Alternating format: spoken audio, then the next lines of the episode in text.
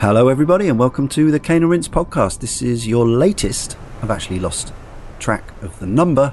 It doesn't need a number. It's our latest console single format special, and it's all about the Sony PlayStation 2. We decided quite late which one to cover this time. I say we, I mean I. Uh, but it makes perfect sense because, well, it's its 20th birthday. And it was quite a big deal. So, joining me, Leon Cox, in this PS2 special are Chris O'Regan, Hello. Jay Taylor, Hello. and Joshua Garrity. Hello there. So, live in your world, but play in ours. I think that was one of the slogans of the PS2. But what are our memories of the PS2 era? Just some of the key uh, things that come to mind when you think of your history with this best selling of all the consoles. Uh, were you hyped for it? Did you get one at launch? How long did you have one for it, or do indeed you still have one? Jay, Um, I didn't didn't get one on launch. Um, and it, yeah, it was just it came out at, um at a really inopportune time, just as I was moving out of where I was living in London and moving into my own flat. So yeah, no um, no money was going to be spent on on games consoles was at the that former point. place the place with the PS1 and the Dominatrix? Now that was Preston. Oh, okay, sorry. Now you've You- just for you- anybody who hasn't who isn't privy to that now, there's questions being asked. You need to listen to the PS1 special before this one to keep, to catch up. But what you should know is that uh, Jay has a uh, had a you know the PS1 was a very important console in your gaming life. Like probably Yeah, yeah. whereas for for a lot of the rest of us uh, of a similar age to Jay, like me and Chris. You know, we go. Our sort of spark was really in in the eight bit era uh, and the early arcades. And although Jay was there, it was the PS1 that kind of turned Jay into the gamer that he is today, I would say. So the PS2 you sure, would yeah. therefore think would be the kind of the the big the big next step, but but no. No, it wasn't.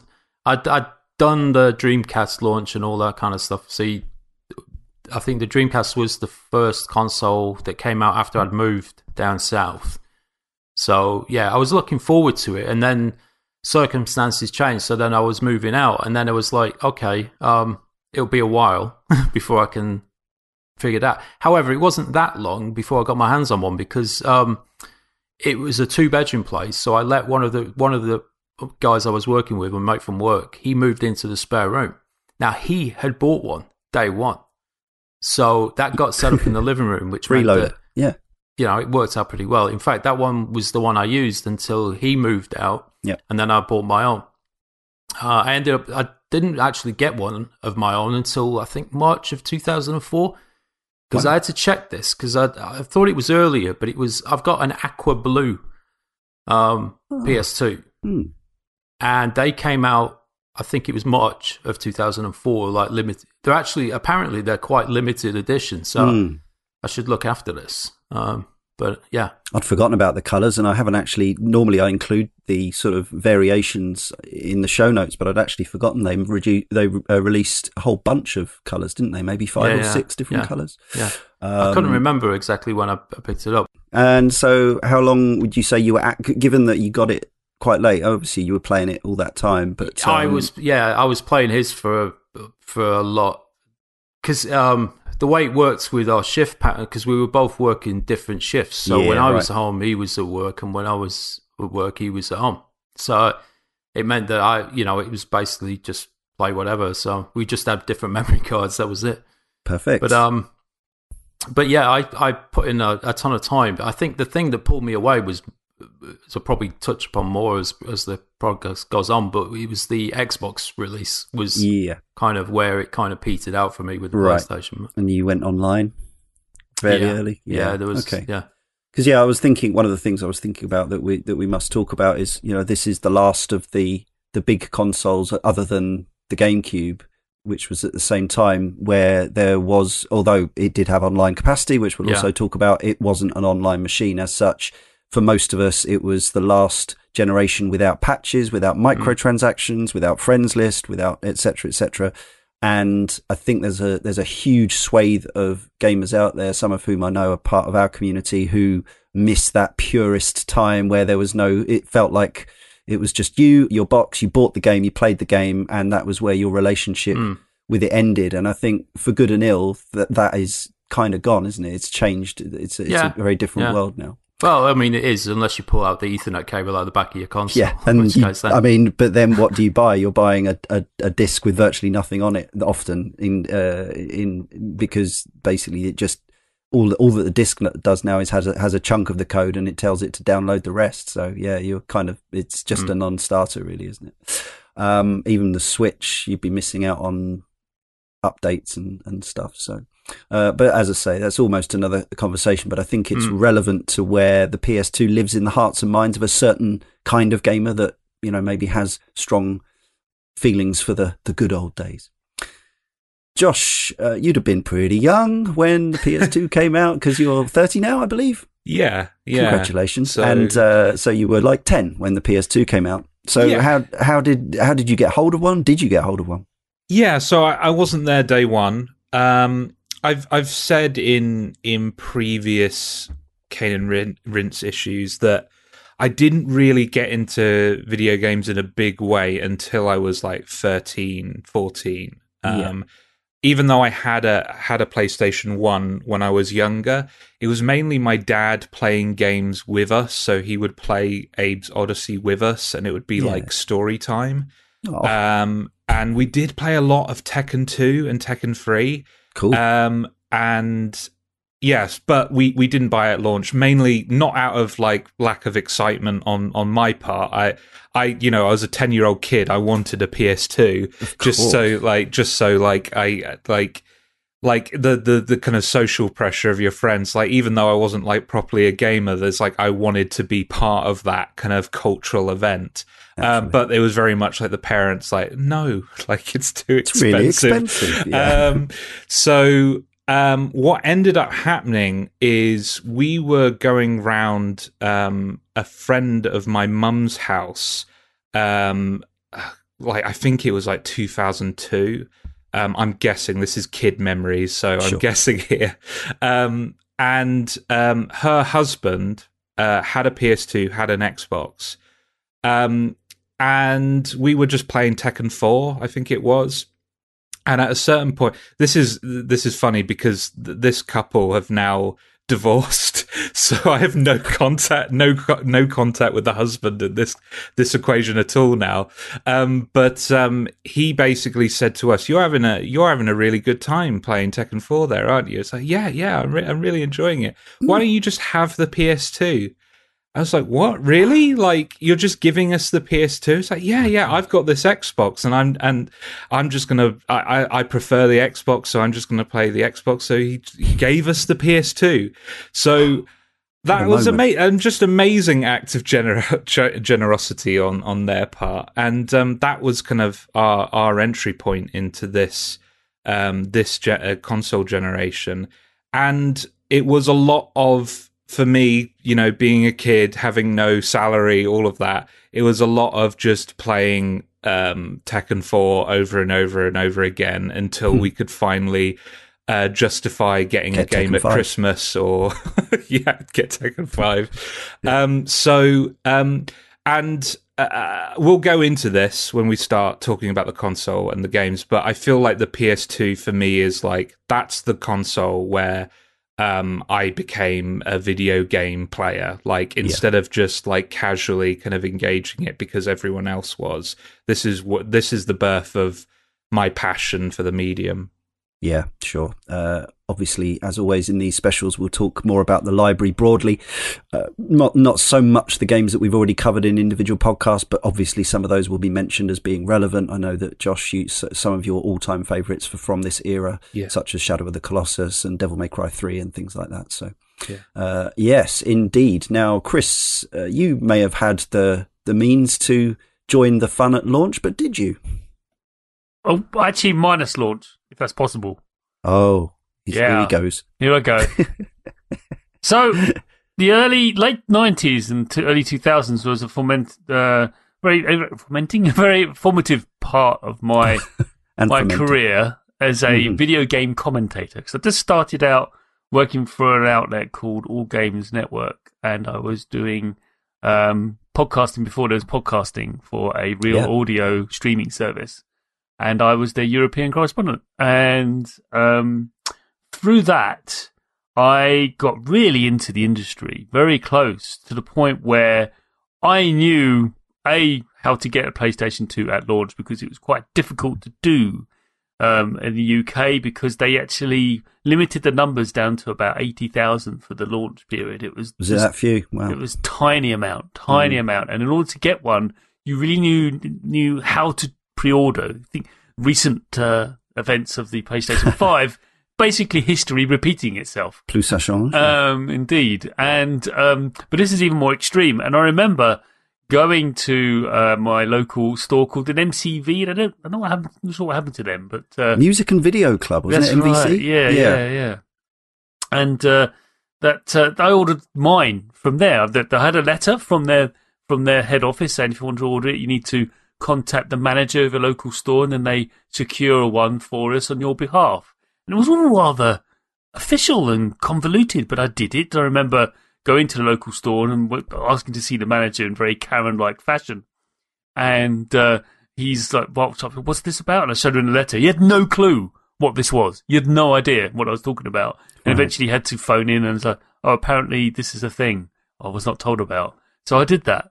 But prior to that, I actually went to E3 the same year that it was launched Cool. and I managed to, and I was in, I was in the audience for the PlayStation 2 launch extravaganza with Phil Harrison. Mega excite. and it mega excite because everyone was talking. There was a constant phrase amongst everyone there of Toy Story graphics. Everyone was saying that Ah, over and over again, Yeah. saying this, you know. And then when we sat down and saw Madden and other titles, and like, "Uh, hang on, we we thought it was going to be just the dogs, and it was very good, very very very good. But I don't Not think quite the leap that was Not- in the imagination. no, the leap wasn't there. And uh, so for me, the PlayStation 2 is synonymous with my first ever major industry expo, which was E3 2000. Ah, and I was cool. there to play it. I, I played it four or five months before most people did and held that con- controller. And we'll talk about what games, because my first game was on something in the middle of South Hall at um, at uh, uh, the uh, Los Angeles Convention Center and uh, playing. Uh, so that for me, every time I think of PlayStation 2 launch, I think of two things. First of all, by going to E3 for the first time, and the second of all, of actually pre-ordering it. And Hmm. I do remember I've finished off with this with my my experience, with my initial experience with the PlayStation 2 was phoning MCV up their store on the day of launch to make sure it was there. And I got a, and I answered and I said, "Hello, I was, I'm asking about the PlayStation 2." And the person before I could finish the sentence, the chap on the other end of the phone said, "I'm sorry, sir, we've only got one, and it's been pre-ordered by one person, and we have no more. I'm really sorry." And I said I had to cut him off and said, "Is that for for Chris O'Regan?" Yes, that, that would be me. Mm. And the, the silence and me being very smug uh, was well something I sort of you know I reached a nine on a smug level there, but Mm. yeah, he was there was definitely not impressed, and was like, "Yes, sir, it's here. It's I'm looking at it right now. It's definitely." so um, that was a that was a magical moment for me. So yeah. Big thumbs up on, on. I just landed it, and even with all the peripherals, well, I've got another controller, memory card, you know, the full gamut. Splashed out. I've splashed Still it got the same machine, or did you? No. No. No, Okay. there's a reason talk- for that. We'll talk about that later. Okay. We'll talk about the hardware. I mean, actually, I'm only on my second machine. My history Oh is yeah, it's that. only second machine, so yeah. Yeah, I I uh, I didn't get one at launch simply because I at the time I had my Dreamcast and I was still playing it and loving it. Still had my Saturn and PS One and was still you know finding a lot of gems to play on there. Uh, even still the previous gen machines, and I also had a gaming PC at that point for kind of the first time in my life, late nineties, early two thousands.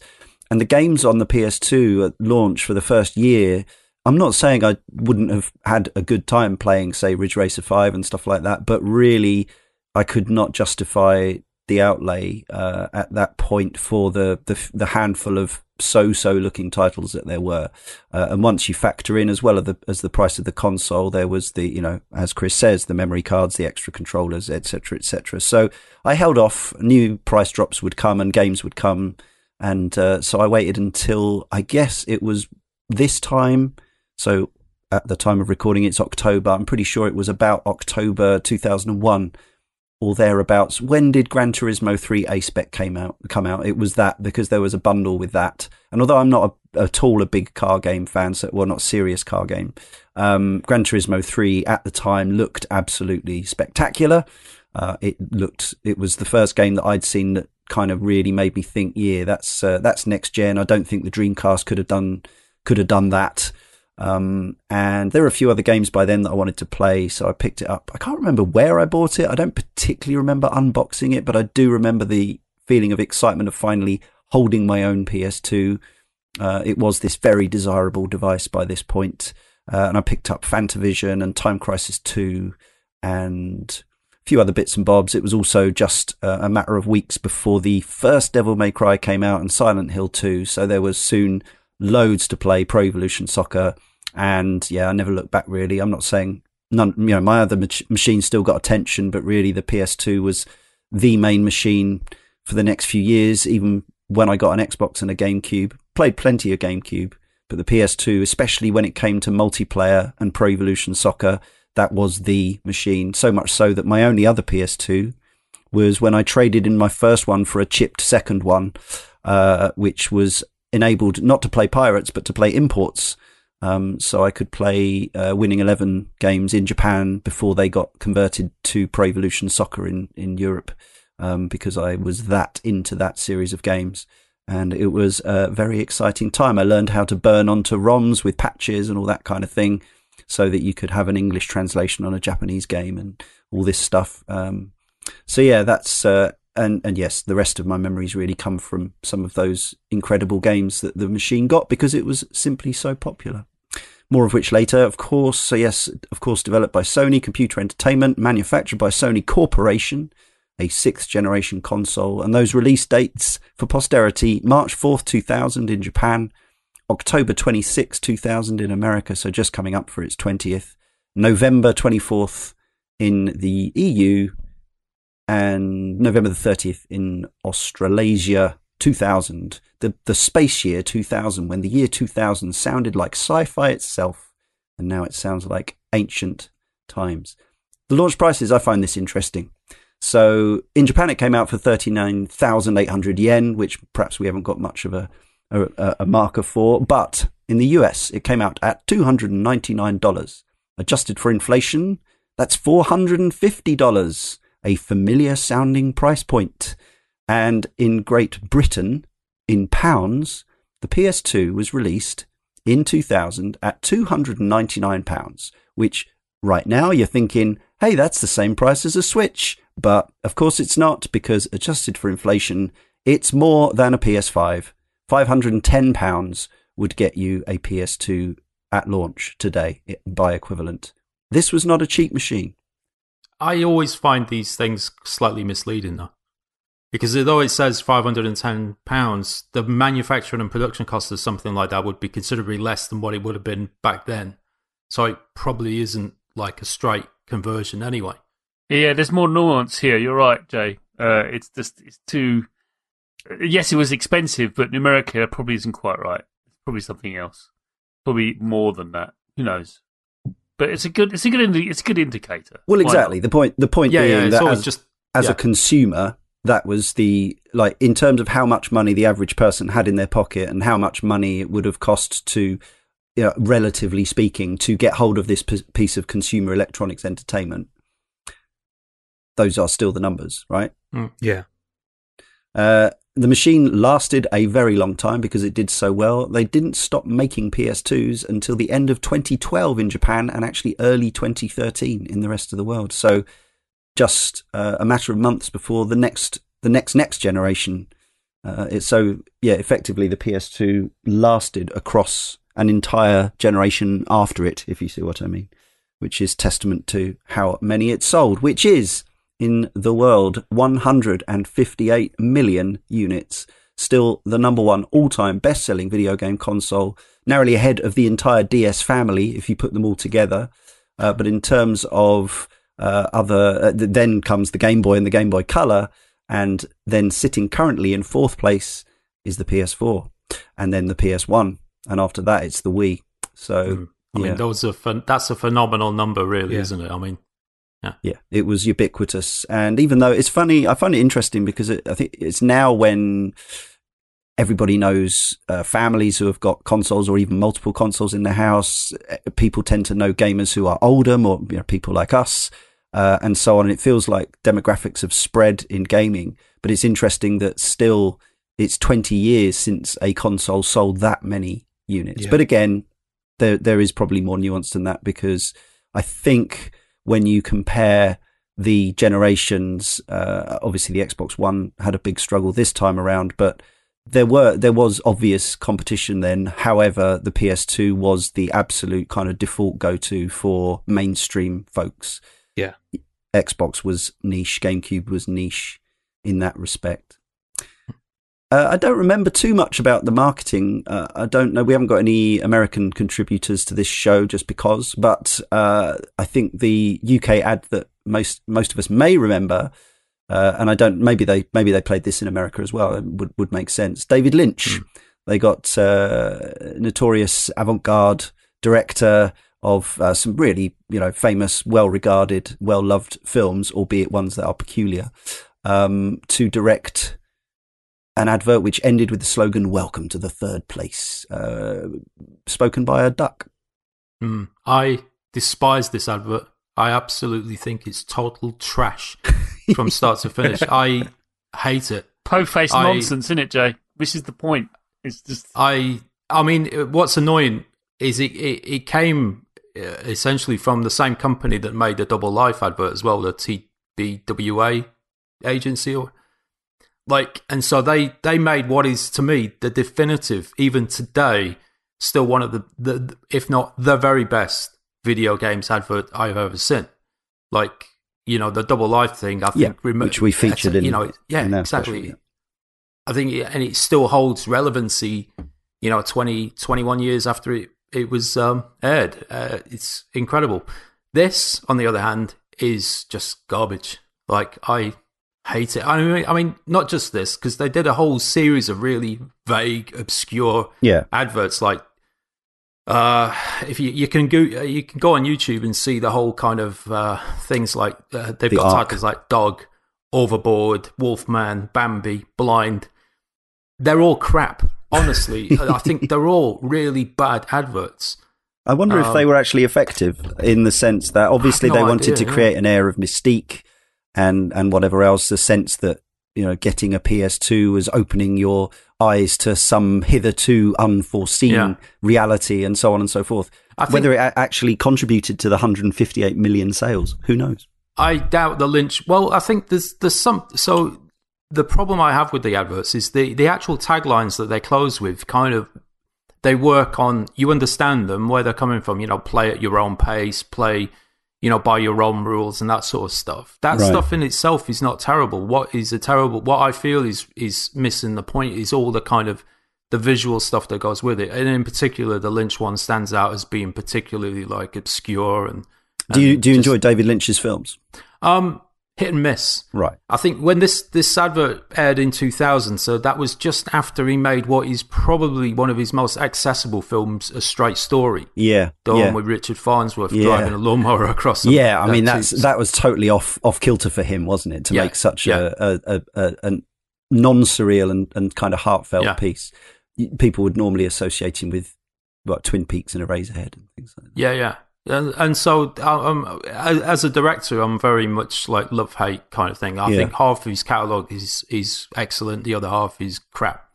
But you know, he, I mean, he's a very divisive sort of director. But Sure. I feel it, this is more a case of somebody in that marketing company is a fan of Lynch, and they they Yeah, earmarked him for getting him on board because hey, you know, let's get this guy to do a video game. But it's like, yeah, it didn't work. You can totally imagine the advertising agency team being very self-congratulatory about these these adverts, Yeah. uh, and I'm sure everyone involved believes that it contributed to the massive Mm. success of the PS2. But whether it did or not, well, I guess there are numbers out there to to say, but who knows? I remember the one thing I do remember about the slogan "Welcome to the third place" was gamers joking that. Yeah, with adverts like these, it's going to come behind the GameCube and the Xbox in the in the console race. So, welcome to third place is about right. Of course, that's not what Hmm. happened. No, and I just think it's quite notable that I can barely remember any of them. I remember the PlayStation Yeah. a lot. As for uh, as, as Jay has already mentioned, it's like yeah, because they were very very good. Um, but for some reason, they decided to go another tack because I think they basically the premise of every single one of them was, did you know the PlayStation Two exists? and Yeah. that's basically it. It was just like this is a thing that's a follow on from a phenomenally successful device that we're trying to build off of, and they Yeah. decided to just say it's, it exists. How about that? Does that work? Uh, yeah, I uh, mean that that's proven to be an incredibly effective way of Yeah. marketing something. Like Yeah. everyone remembers that Cadbury's advert with the gorilla. Like sometimes you reach a point where just reminding people and getting people Yeah. talking about you again is enough. You don't even have to sell the product at all. Mm. Interesting. Do you remember any as a as a younger person? Do you remember what it was that other than playground tittle tattle and whatever? Do you remember was there any assets or things being targeted at you as a kid? Obviously, I think with the price being what it was and the and the the games being not generally kind of that child specifically child friendly at that point, but was there anything that reached you as a, as a younger person? I I can't remember like any kind of imagery or like I, like I go- I go back and watch the trailers and I go oh yeah no, I do remember that but not like not in like actual memory. It's something that needs to be triggered. Um but what I do remember is just this feeling like the weight of expectation. Like all of my friends are talking about it um, even like adults were talking about it. It's just the sheer the sheer gravity of its existence was the thing that I remember most. the PlayStation 2. Somehow you can never, I think the 2, you can never kind of top that in a way. I know that sounds like a really silly thing to say because obviously the 3 and the 4 and so on are literally higher numbers and the PS4 and the fever pitch for PS5 is obviously you know off the but there was something about the, this you know the P, the PlayStation had almost redefined video gaming and the name PlayStation had become you know sort of ubiquitous and and perhaps replaced gaming and Nintendo in the hearts and minds of people who've grown up with it. So the PlayStation 2 just felt so important, so Yeah. such such a big deal. Yeah. The press, uh, obviously, because the machine sold so well and PlayStation, there were already a load of PS1 mags. Uh, there were so many PS2, PS1 and PS2 mags. I just uh, some of these I'd forgotten as well, but you could. This was again, we're still, although the internet existed, we're still pre the proliferation of broadband and everyone being online all the time. So magazines, you could walk into your WH Smiths or wherever and pick up, as well as uh, the official PlayStation magazine, of course, and your usual all formats. And uh, there were more of those back then as well. You could pick up PSM, PlayStation Plus, PlayStation Power, PlayStation Pro, Play Gamer, Planet PlayStation, PSI 2, Play Magazine, PSW, Play Nation, and probably others that I've forgotten as well. But uh, Mhm. did anyone uh, harvest magazines? Oh yeah, well, because because I was a kid, right, and I couldn't buy games. Demo discs, like that was, I was constantly after, like, oh, there's there's one for the the next Tekken, or there's one for Spider Man. Like, I had no taste at that point. It was just like anything I could get my hands on. So, and I I wasn't, you know, I wasn't like a loyal follower of any one of these magazines. It was literally just I would walk into a newsagent's or a, or any kind of shop, and I would pressure my parent, uh, whoever was accompanying me, to buy me that magazine because I saw it had a demo disc and I wanted it. Oh, you brat. Yeah, absolutely. It was terrible. I remember the, the cover price of o- OPSM went up from uh, four ninety nine to five ninety nine, I think, in the PS2 era, Yeah. which was not, uh, you know, I mean, it's the price of a pint now, or whatever. But back then, again, five ninety nine for a magazine was like a Yeah, bit of a teeth yeah. dryer. Yeah, they had to have some special games on that. They had to have something that I really wanted to check out on that disc. It's interesting Yeah. because at the time, I I never did. I never delved into the specialist magazines. I, just, I actually was very much for multi-format jobs at the time, so I was into. Did Games TM ever exist back then? I think it Uh, it was- I think it had just, Just it must, Yeah. it must be close. It was in that that era, yeah. yeah. Yeah. Um, but I know I had the Edge, and I had a copy of Mm-hmm. uh, the Edge with me when I went to to E3 as well. And that's, that's another thing. But a lot of American colleagues were like, "What the hell is that?" Because it looks like a coffee table book. It's called Next. Gen in America, wasn't it? It Edge was, magazine? yeah, Yeah. And uh, but um, yeah. So for me, my consumption from traditional paper media was always in the context of all the other platforms.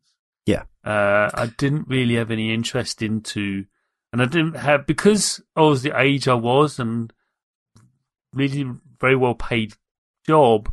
Um, I would just the way I would do it was actually read the reviews or what have you, or indeed know people in the industry about certain games and just go and Pick- buy them. Pick up, pick up the hype. Yeah. Yeah, basically that's how I. That's my interaction with the media. of it. So because I was like, well, when this machine came out, when the when it came out, I was twenty nine. Yeah. So you know, I was in, I, I just become qualified in my profession. So it's just you know, I was yeah, it's perfect. He's old enough him. to be Josh's dad. I mean, Everyone. basically, basically. It, no, Um, it's it's really interesting because like this console generation, like the, the current console generation is I- I'm at that point, right? Like I'm Yeah. at a point where Yeah. I have a job where I'm not I'm not too worried about like saving up for the latest games now. I can just if I want something I can grab it. So like this is my PS2 era. It's just interesting. I find Yeah. that really fascinating. Yeah, Mm. so you can relate then. Yeah, yeah. yeah, I used to buy. There was, so- you know, as always with the magazine era, some they varied wildly in quality, depending, and even the individual magazines would vary in quality over their lifespans, depending on the the talent involved, the writers, the editor, uh, and how much care the publisher was putting in at any point. Uh, but my my, I just shout out to Play Nation because it, it arrived relatively late and it was edited by uh, an old uh, acquaintance and, and boss of mine, Warren Christmas, who was also the editor of the official PlayStation, uh, official Dreamcast magazine, and uh, and he used to sort of slip lots of uh, Easter eggs in there for uh, people who knew him and stuff, Brighton Hove Albion related and other things. So I enjoyed that one. But yes, I was mainly a multi-format mag, and then then the internet came along. Let's talk about the machine itself. So as always, when a console first is first shown, there's a lot of discussion about the way it looks. Currently, everyone's trying to get their heads around how the PS5 looks and how big it is. And I would say that one's incredibly divisive, with probably more people erring on the side of I don't really like it. Um, but without speaking for everyone, I'm sure some people like it. Uh, the PS2, again, at the time, it was a bit unlike anything we'd seen before. Uh, my description would be groovy, literally and figuratively. Uh, 2001 obelisk come electric fan heater with cool LEDs and a rotating logo. Would anyone care to expand on that? Did you just look at it and think, oh my god, that's the coolest looking thing ever? Or did you think, okay, I'll take it, it's a PS2? Um, at the time, I remember it was striking when you first saw it standing up as well. I think that was where, Yeah, that was something different, with- wasn't it? yeah, I think it's uh, like, yeah, I don't think there had been anything that was quite visually as as different as as any of the consoles. I mean, the GameCube's a box, and Yeah, they nearly always showed it off vertical and with the official Yeah. stand that they were going to charge you extra for, even though you don't Yeah. really need it. It just stabilizes it. Uh, and yes, vertical consoles hadn't been a thing uh, uh, to my recollection up to this point. I can't think of an example of one. It was it was a PC thing, and I think maybe it was partly Sony's thinking that it would just imply it was more powerful if it stood up like a PC tower. I don't know. see, I wondered about that. I wondered if it was essentially a Japanese design thing where it was like small Fits on a bookshelf. Yeah. Yeah, Yeah. fits. It takes That up too. less space on units, so that it's not as as you know when you stand it up, it can it A just takes smaller footprint. Yeah. And just, Yeah. I'm going to be that bloke, but I need to. I think you'll find, here we go, that there was a, a, a Japanese console that was vertically. I think it was the Sharp 6800. Oh, was that a vertical Yeah. one? Okay, That's, cool. That was a vertical one. So just and there was the, just- I suppose the Apple Pippin was, well, that was a kind of hybrid thing. But yeah, Yeah, no, yeah. I, I didn't, I honestly, I don't know if I've ever seen an X68000, so Yeah. that's my ignorance. No, there. that's so. Just want to make sure that you got, you know, stop those comments. We've got to get our facts straight. Yes, no, you're um, absolutely right. I'm looking at one now. Yeah. Yeah. So if it was modelled after anything, it, might may have been that. Yeah. Now I remember the Edge writing a rather long précis about how awesome the, aspe- the aesthetics of the PlayStation 2 was. Trust me, they really did. I remember the article Oh, sure, yeah. And uh, they kept on making reference to you know Kubrick's 2000, you know, monolith, uh, and that sort of yes. evoking that kind of thing of you know touching it, and all of a sudden we pick up a bone and start hitting each other with said bone. Yeah. Um, I really liked it. I just, I just really it enthused me because it was so unusual. Yeah. You know, I loved the Dreamcast, and I had a Dreamcast, and I wasn't, but I just loved each platform for its own merits. Everyone knows that about me. I just, it just that's that's me all over. And I didn't. The Dreamcast has its own thing. My only, you know, beef with the Dreamcast is the controller. But um, we're not here to talk about that machine. This machine. Uh, done that for one. me, yeah, we've done that one. Uh, the aesthetics of of uh, I I really I got I love for me the spinning of the of the um of the logo was just a lovely little touch. I loved Hmm. Good it. touch, Yeah, it's yeah. great. And the blue light, the blue light, the power light of the blue. They were very cool. That was The very LEDs. cool. And yeah. blue LEDs were a relatively recent invention, and Yep. that coming on and put the, for them for Sony to put that in was a bit of a statement of theirs. I didn't realize at the time, but looking Mm. back on it, it was very much a hey, come on. And there were two LEDs, weren't there? So were, you've got your green, your, your yeah. power on and your what the other one was. The what, Standby. Eject. standby. Yeah. Oh yeah, eject. yeah, yeah. Oh. Anyway, I do had two lights. with with the design of the PlayStation 2. I, w- I do wonder how much and I this may be intentional it may not be and there's probably a ton of caveats to this but like how much of its design was kind of like trying to position video games as like a more mature medium Yeah. because for sure. I look at the PS2 compared to pre, and uh, you know this comes with like I know games games themselves were were pushing the medium to, to be more mature ages ago, right? But like when I talk about like the cultural perception, the the mainstream cultural perception of games, like the PS2 felt like something that was targeted more at older people. That's part of why it was really appealing to kids as well, because it felt like a, Yeah, a trans a transgression. Mm. Um, but like it, it did feel like this isn't like a Fisher Price toy anymore. This is like a piece of tech. It could be part of a hi-fi tower, and indeed mine was. You know, I had a, a stack of things, and it, of course, performed that extra function of being the DVD player, which which we'll talk a bit more about. But it can't be underestimated how important that was into its in, initial push.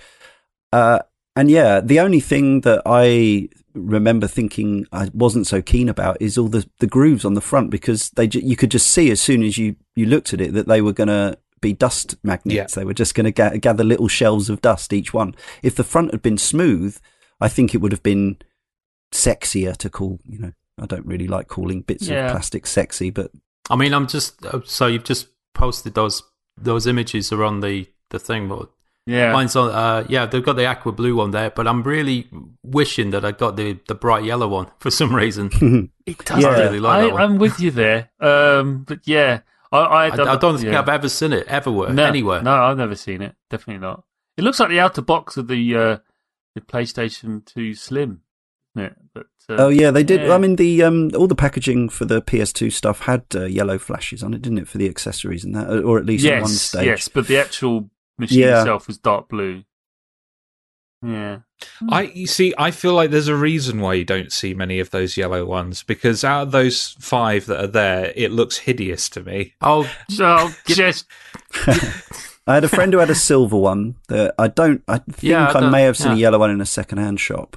Right. Um, it's good. It was. It's. It was. Would be a good one for smokers because it wouldn't necessarily go the color that my Dreamcast is. because I, Uh. I remember when I went in to buy this, when I bought mine, they had the silver and they had the aqua blue. Mm. But I thought that everybody wants the silver, so I'm gonna go. I'm gonna be different. I'm gonna get the blue one.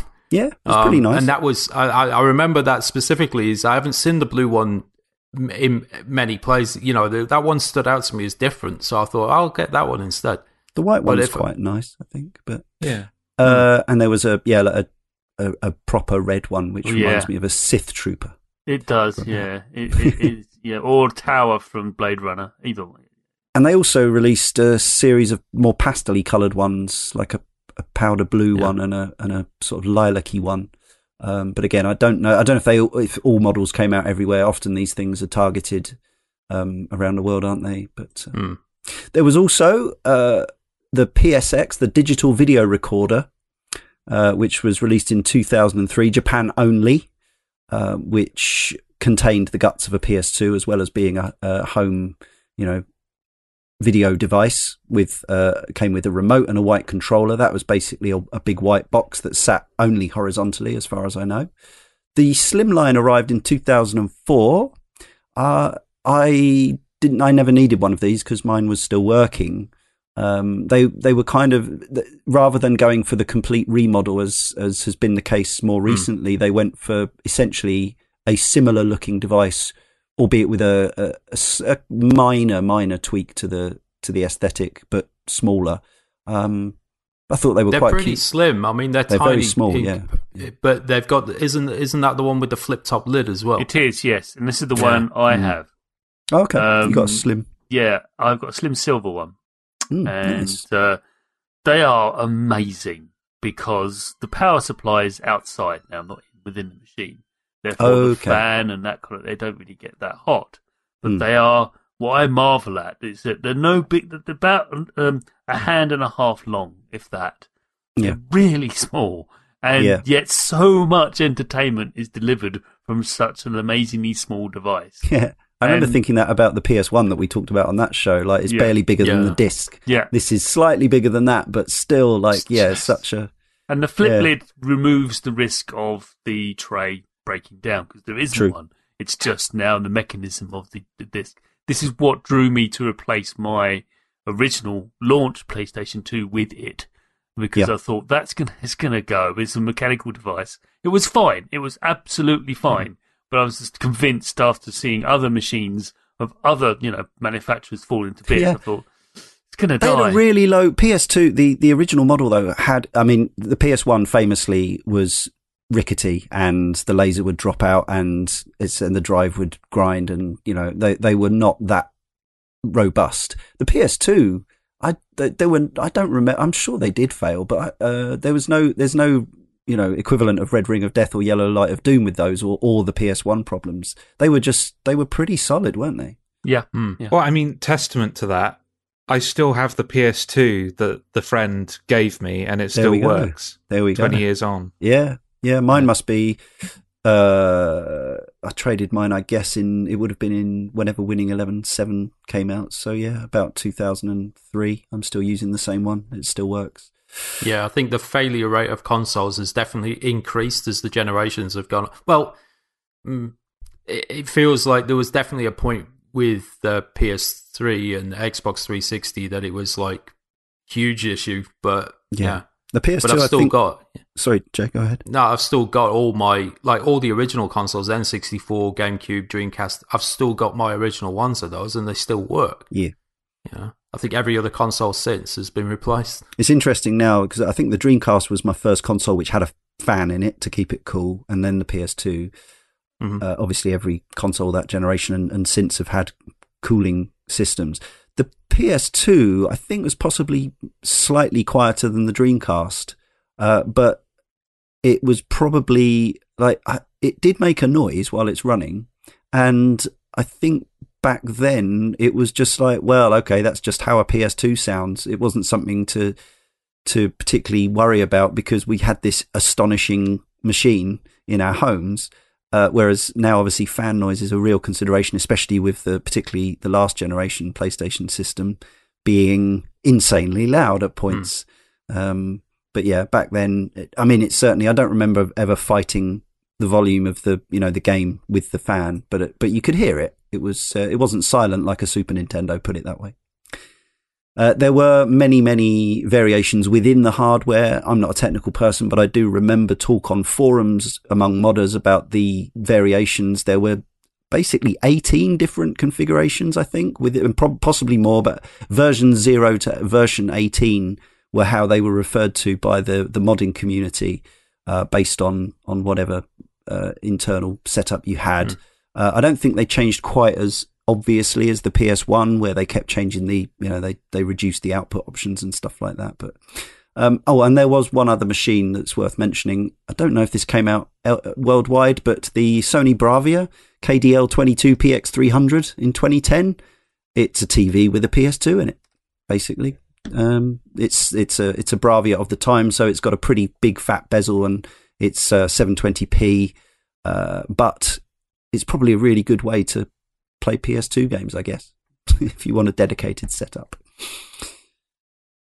So it had the MIPS R5900 emotion engine in it, which is the kind of thing you call your CPU to make people think that it's magic when it isn't. Um, but it was a powerful machine for the time. It ran at 294 and a bit, almost 295 megahertz. Interestingly, the Slimline PS2 actually run uh, actually ran slightly faster, but I reckon such a tiny amount faster as to not probably uh, Digital Foundry would struggle to detect any improvements that it would make to frame rates in games. But maybe maybe you'd pick up one frame every couple of minutes or something at 299 megahertz on GTA 3 or something. Uh, it had a whopping 32 megabytes of uh, system RAM and 4 megabytes of video RAM, which is not very much by today's standards. Uh, you could put games on CDs or DVDs, and uh, you would occasionally, if there was an error, it was, I would say, it was a little bit sensitive to disk read errors, the old PS2. Like, you had to make sure your disk was clean, I found. Uh, maybe I just had slightly pernickety machines, but I do remember buying a game, um, guilty version of Guilty Gear, and it just would not it would not read it. And I took it back to the shop, and the guy tested it and said, "Well, it works here, so I'm not going to give you a refund." So I took it back home, tried it again, and it worked, of course. Uh, and I could get it to load once every so often. Interestingly, the PS2 had a sort of built-in diagnosis feature, which did a, sort of do its best to fix some errors. No idea how it worked, but you could. One of the options when loading a disk was to switch on diagnosis and it would try harder to launch the game. Why that wasn't just on by default? Anyone? That's no weird.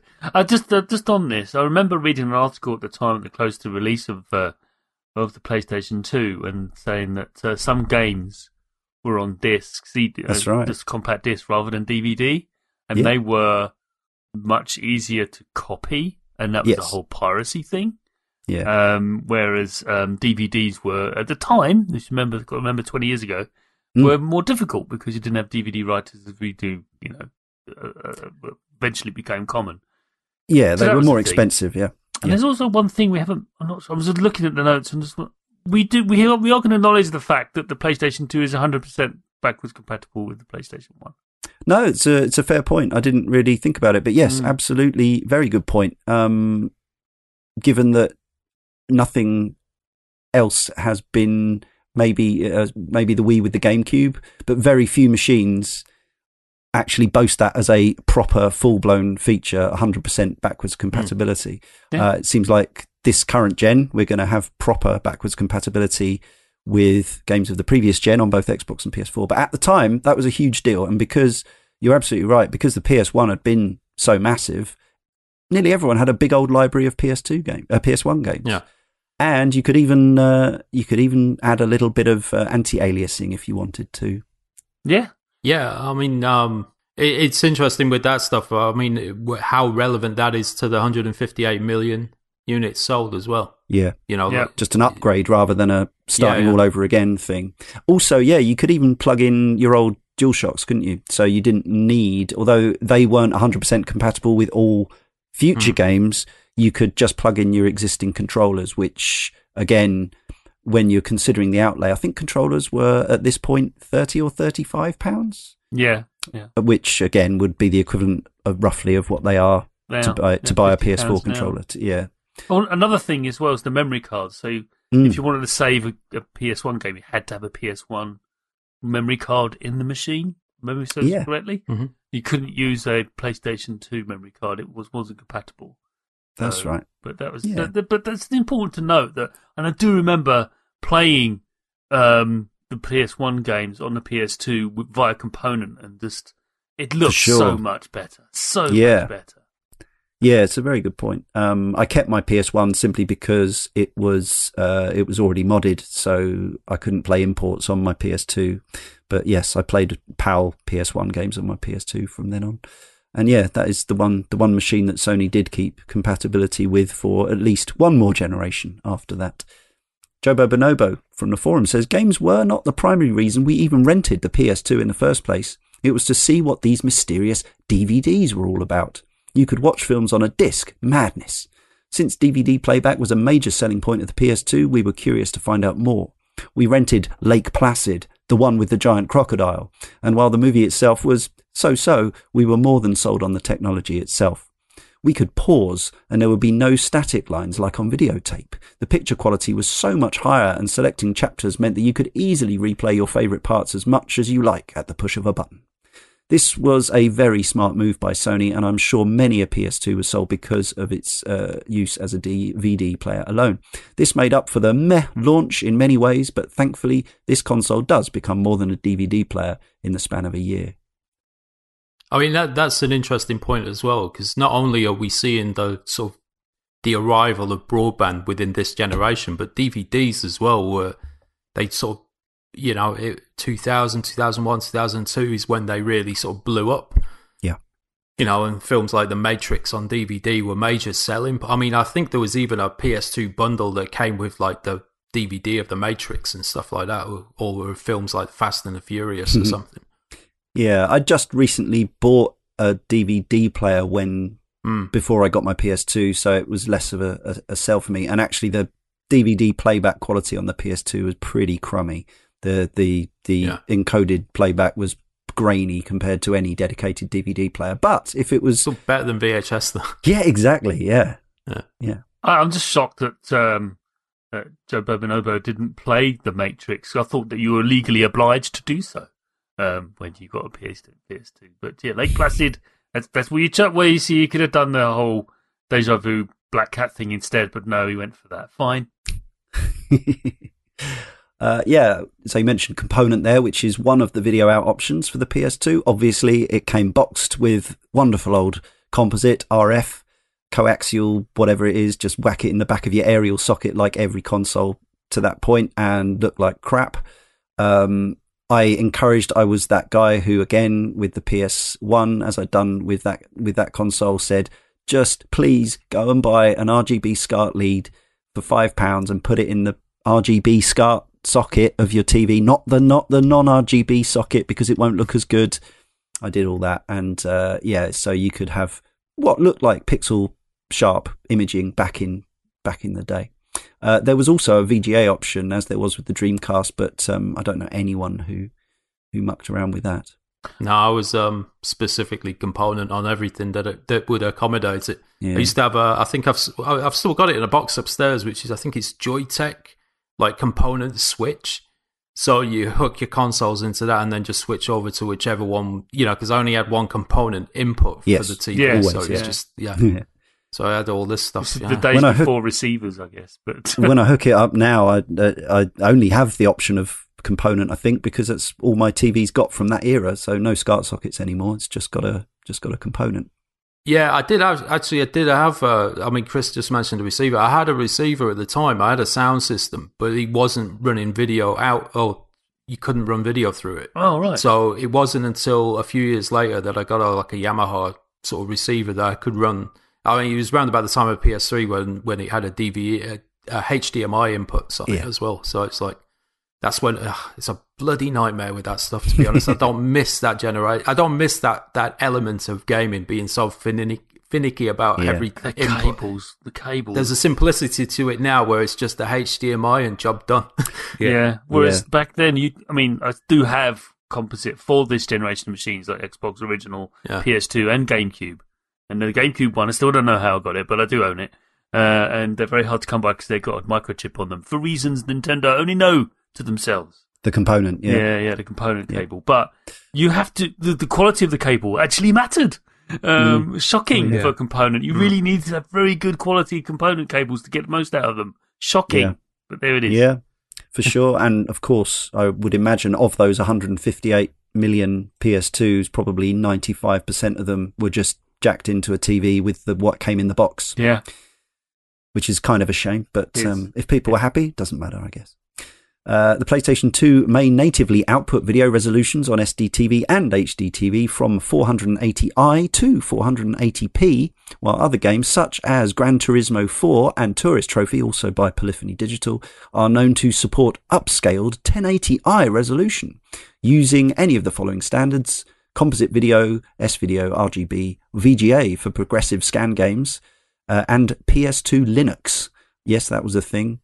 Uh, the component video, which display most original PS1 uh, games in their native 240p mode, mm-hmm. which most HD TV sets do not support, and D terminal.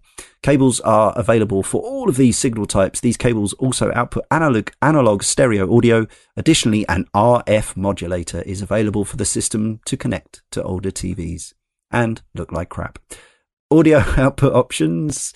Uh, so yes, a to- this is where I got my first Toslink um, my uh, for my, my my surround amp, which is still going. Uh, my Acoustic Solutions 5.1 system, which uh, my girlfriend bought for me 16 years ago, and is still how I play my game audio to this day. Uh, you could also output. Uh, 2.0 PCM, 5.1, and 6.1, which was, you know, these were very exciting for PS2 era. Dolby Digital, Dolby Digital Surround, EX, DTS, Dolby uh, theatre sound. I think that one is, isn't it? Or digital mm. theatre sound and DTS ES formats. So yeah, this was again for those who cared, for those who were into this stuff, audiophiles and files. You could make your console sound like never before. Chris, you wanted to? I did. I want to jump into this because when I found out about this, I saw a little strange port on the back of the PS2. I'm like, what? What is that? What's that for? And there's all this the concept of optical sound output rather than yeah. analog, that's using an optical digital signal to reduce any kind of hiss or distortion of any kind. Um, that excited me because uh, I've always been fascinated by sound and how, knowing that the PlayStation 2 was going to spin a lot of its music and sound from the DVD, surely because of the sheer size of data you could put into those things. That's something they were crowing about at the time, something they've kind of stopped doing these days. Can't think why. Um, and that for me, I actually bought these, what they call Cambridge 2000 drivers. And there's a, just a pair of speakers that I still own to this day. They throw sound out. They're tiny. They're about, I don't know, about, uh, about three quarters of a foot long, about 200 mil long. And it's just like, it easily fit into a shoebox. But they can just throw out sound all across the room like you would not believe. And they are, you know, um, optical um, driven Toslink cable, tiny thing thing. I still it has got a base unit as well, and I've yet to find anything that comes close yet. But right. it's been that long that I'm just so. Uh, this is the point where I went, okay, this this is what this is how you should hook up your your audio sound and also, I mean, now it's all, you know, the HDMI pumps the sound in, but the output is actually going from the television to these speakers.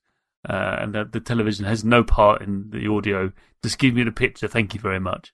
Yeah. The audio I'll deal with elsewhere. Thank you.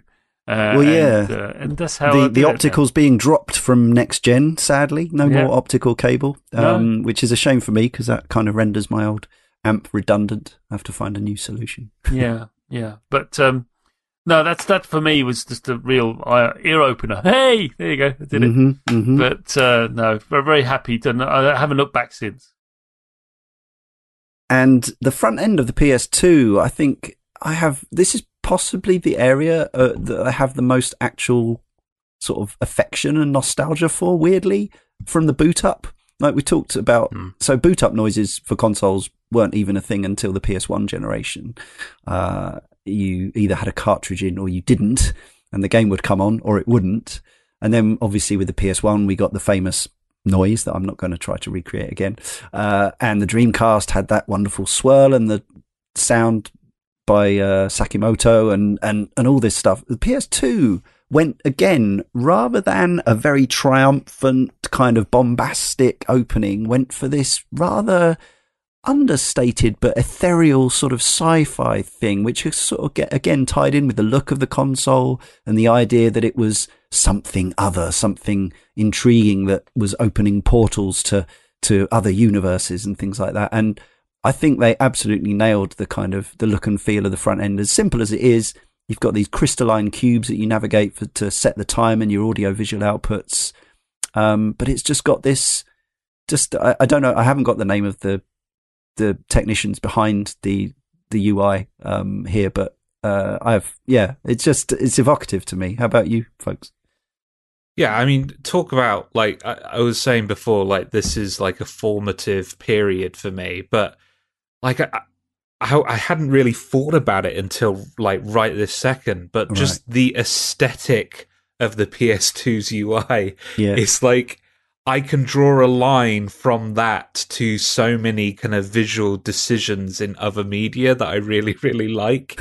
like the the the kind of chilled out, kind of somber atmosphere not not somber, but you know what I mean, like kind of like weirdly unemotional kind of atmosphere. key. Yeah, Yeah, and I yeah, I and I I love this this sound design and this visual design so much that this is literally the theme that I have for my PS4. I've made my PS4 into a Oh, PS2 because of it.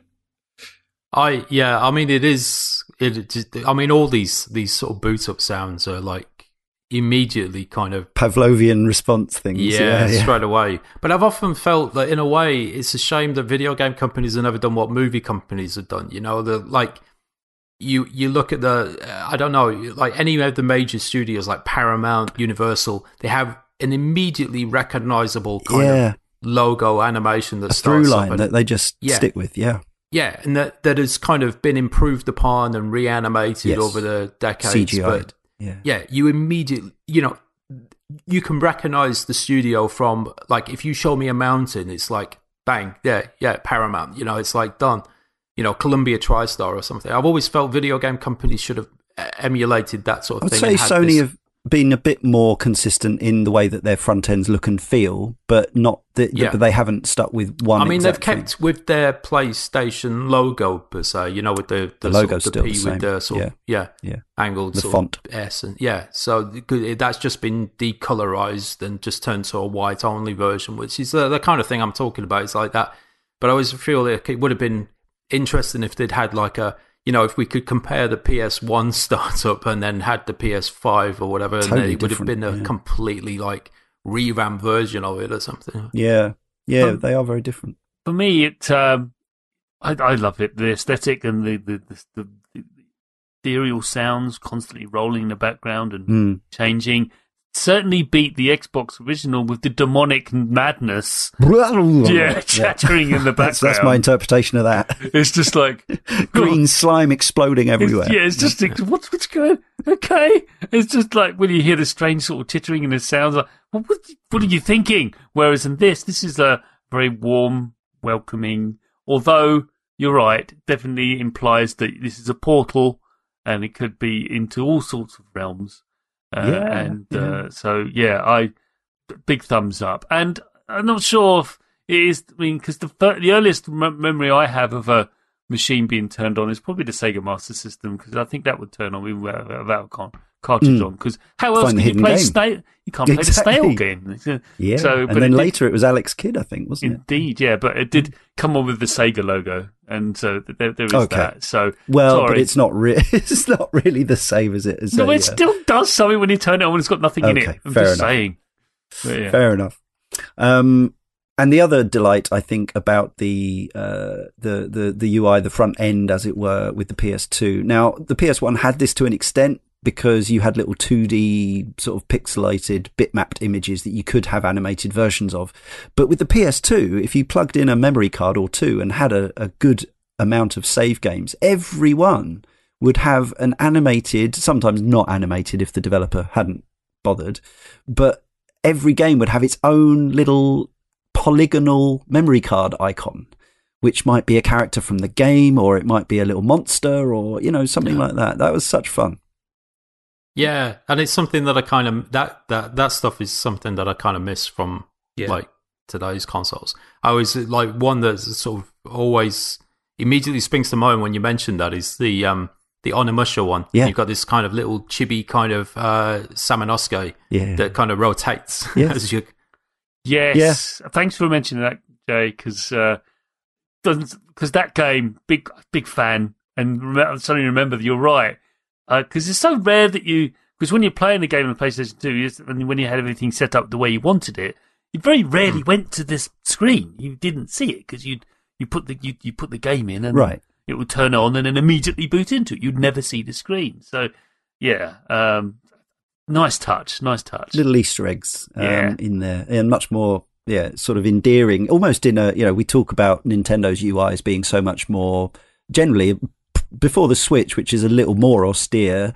Uh, although they've recently added some Mario's to the shop, um, famously, you know, the Wii and the Wii U has this, and the 3DS have these very chirpy, cutesy Nintendo-esque environments, and there's n- there's nothing like that with the PS2. It's completely it goes for a completely different thing. However, when you jump into the memory card place and you find little little bubs and bobs doing you know popping bubbles or something, it's just that little makes it a little bit bit warmer of a place. Much more so than yeah, if you download the HD version of Onimusha to your PS4, you've just got a list of data Yeah. basically. Yeah. I think there was because you when you click on the memory card um, icon, there's an option there to I think delete, Yes. and you can highlight it. And if I'm, now this is vague memory, but I'm pretty sure that if you click if you highlight the delete option.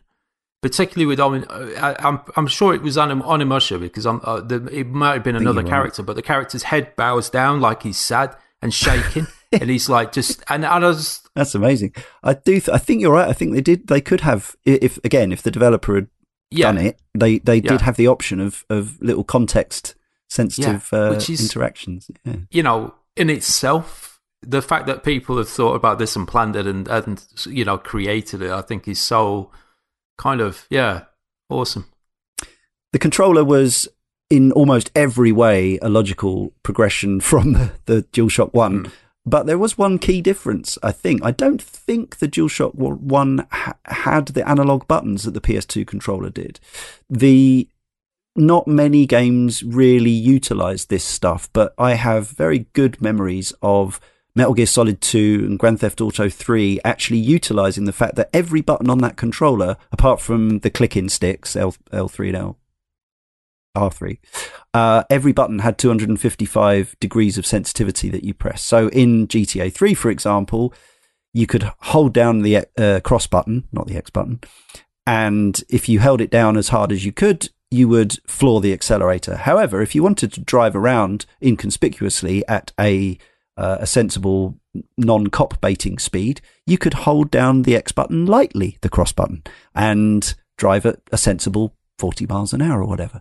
Uh, Metal Gear Solid 2 used this with the holding up of enemy soldiers, where you could slowly release the trigger not to shoot them and things like this. But I think for the most part, the reason this feature got dropped from future machines and, and other platforms was because developers didn't really know what to do with it. Has anyone else got any memories of actually using this stuff? Because I think I would suggest a lot of people didn't even know that was a thing.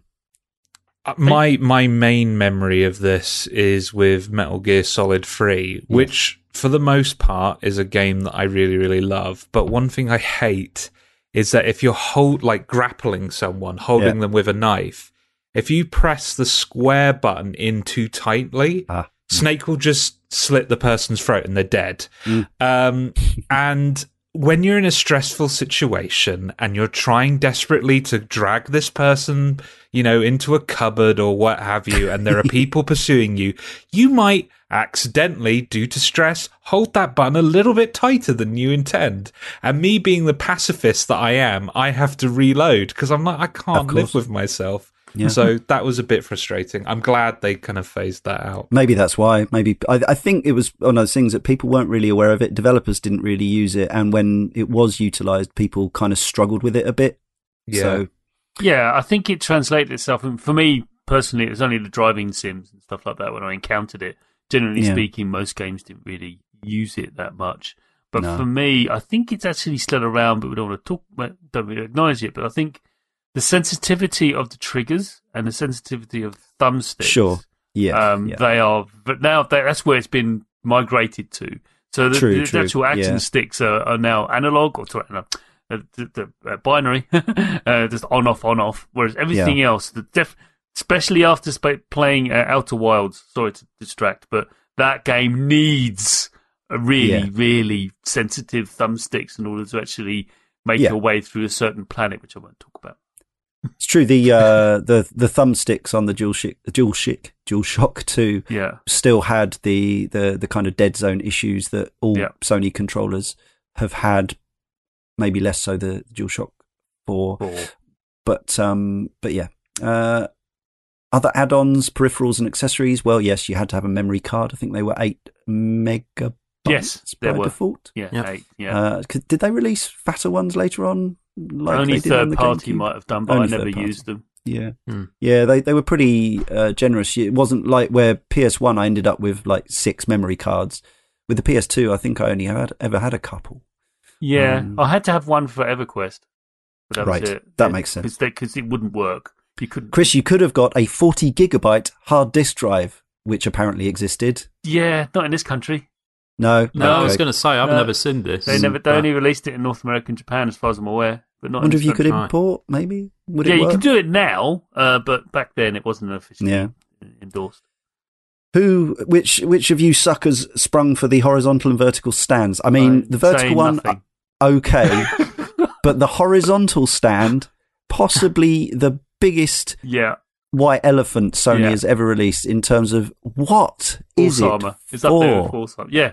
Uh, all it did was gave you a nice blue wedge at the bottom of your. That's all it did. It didn't Sony even giving you a, a literal difficult. and metaphorical wedgie with that. didn't even add any ports or anything like that. It's just a bit of plastic with a kind of funky looking blue wedge at the bottom of it.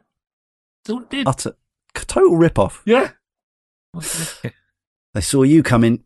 Um, there was a multi tap because even though we'd already had, uh, so yeah, actually this was the only console this generation, and indeed we'd already had the N64, but the GameCube and the Xbox both had four controller ports. But Sony were like, nah, we can sell as well as as well as wedgies, we can sell you multi taps.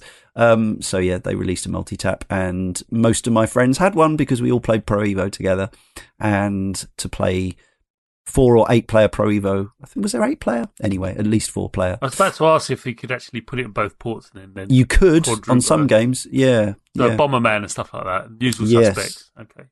yeah. Uh, the media remote, I'm sure, did good business because of the DVD capacity. Although, again, it was inessential because you could do everything through a standard controller and the dashboard. But a lot of people bought one, didn't they? Because you could, you know, you weren't wired to the TV then. Yeah, yeah. No, yeah. EyeToy. Uh, but Jesse Fuchs is an EyeToy fan and he wants to talk about his love for the EyeToy right here. Hello, everyone. Uh, this is Jesse Fuchs. You may remember me from such episodes as Rayman, Prince of Persia, Missile Command, and others.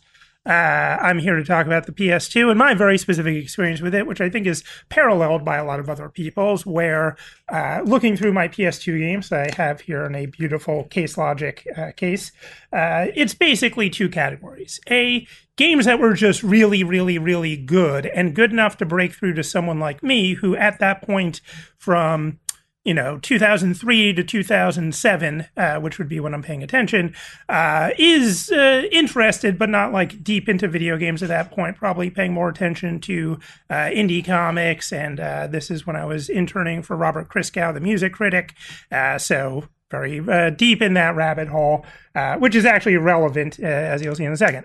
Um, but yeah, uh, so things like Katamari Damacy, uh, uh, Shadow of the Colossus, right? Uh, From Software's finest game, The Adventures of Cookies and Cream, uh, Psychonauts, uh, Beyond Good and Evil. These are right. These are the games that you know everyone loves. Ape Escape, that kind of broke through to me, and I must have probably read about in some uh, non-video game magazine that had a video game column or something, or heard about from someone who was who was more in tune with these things than I was. Um, Rez, which actually I had a bootleg copy of on the Dreamcast. Uh, but that's not what I'm here to talk about because at least 60% of my collection, and the reason that I got a PS2 was about just one very particular niche, right? And I think this is the point of having someone like me on here talking. Maybe there's even another five minute clip uh, from someone else uh, about their niche because that's the thing with the PS2, right? Is it was so huge and so popular and so relatively easy to develop for that you have such a vast software library that you can have someone like me who's you know half paying attention essentially uh, but who has one particular niche that they really care about and there's enough there that basically it becomes at least half a system for playing uh, rhythm games and EyeToy games and other what you might call experiential games, right? Uh, Karaoke Revolution, not exactly a rhythm game. Uh, that part ends up incorporated into Rock Band later. Uh, but yeah, the reasons I really got a PS2 in 2003 was Amplitude Karaoke Revolution. Trying to think if there were other real killer apps in that vein. Uh, I'd seen Gitaroo Man. Thor Jensen had shown me that on his PS2, and that was very tempting. Uh, I knew there was a Parappa sequel that was, you know, so so. But yeah, it was really about. And then seeing the EyeToy come out, right? Uh, this is a kind of game that I just inherently enjoy, uh, especially uh, at that time uh, but ever since, you know, with uh, Wii games, motion control, VR, et cetera, et cetera, I'm, I'm a fairly experiential uh, person where I just want to be doing something I inherently enjoy, uh, aiming for a score probably or something because it's good to have a thing to focus on. But yeah, I like singing badly. I like hopping around on a mat. I like waving my arms wildly, et cetera, et cetera. Um, or with something like Amplitude, just a really, really tight and frequency, an incredibly tight rhythm game. So yeah, this is uh, a lot of certainly the people around me would remember me having a PS2 as having essentially a karaoke, uh, karaoke revolution machine, right? Because I brought it to my family, brought it to parties and stuff like that, uh, and had, everyone had a very good time. Uh, playing those first few volumes of Karaoke Revolution, uh, which is just right. You sing into a microphone. There's a little arrow going through a tube. You're trying to hit a pitch. Uh, you succeed or fail, people cheer or boo. Uh, my party trick was that with uh, because it does not detect uh, gaps or pauses, you can get through all of REM's "It's the End of the World as We Know It" and I Feel Fine simply by going eh, for like 30 seconds at a time. Uh, then there's a chorus that has sort of a melody. Anyway, uh, yeah, the EyeToy EyeToy play uh, this is yeah. You, you, there's a camera and you wave your arms around. Uh, I have a very distinct memory of my nephew, like just seeing the neurons grow because he was like three and he was standing in front of my TV playing the kung fu game where you're slapping the guys. But he is, of course, trying to slap the guys on the screen by slapping the guys on the screen. Uh, and I can see his brain figure out that sort of recursive, like, oh, it is the my hands on the screens. Ah, nice. Um, that was very memorable. Also memorable was that I would sort of sit at a certain angle so that I could see him playing, but not the TV, because I just thought it was funny to watch my three year old nephew flail around wildly. Um, more like four or five now that I'm thinking about the timeline, because he was born in mid 99. Anyway, you get the gist.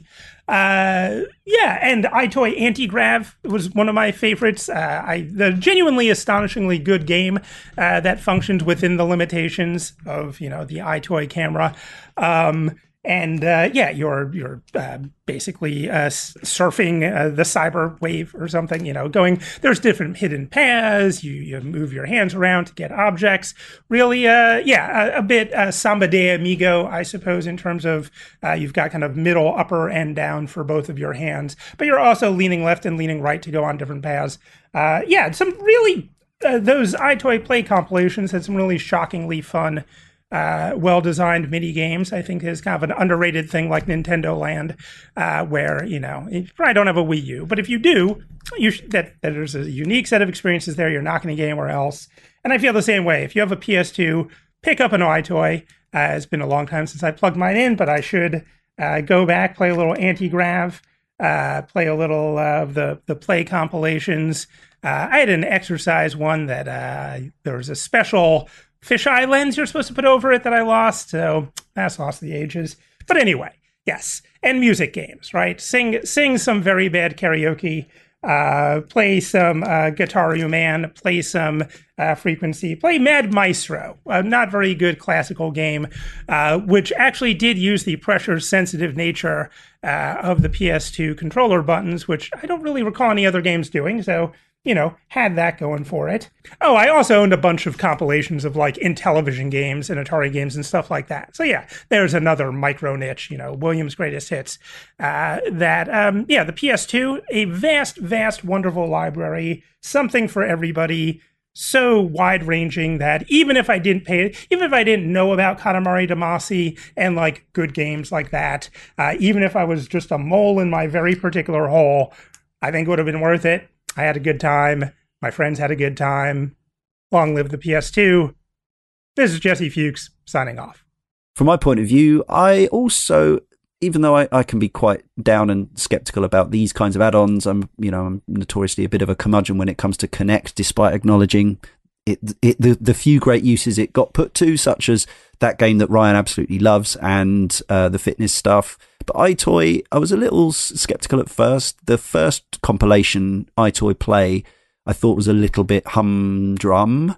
But then EyeToy 2, EyeToy Play 2 came along, and I had some great fun nights of this. Drunken nights, flailing my arms around with friends. Um, also got Sega Superstars, which was a compilation of EyeToy stuff.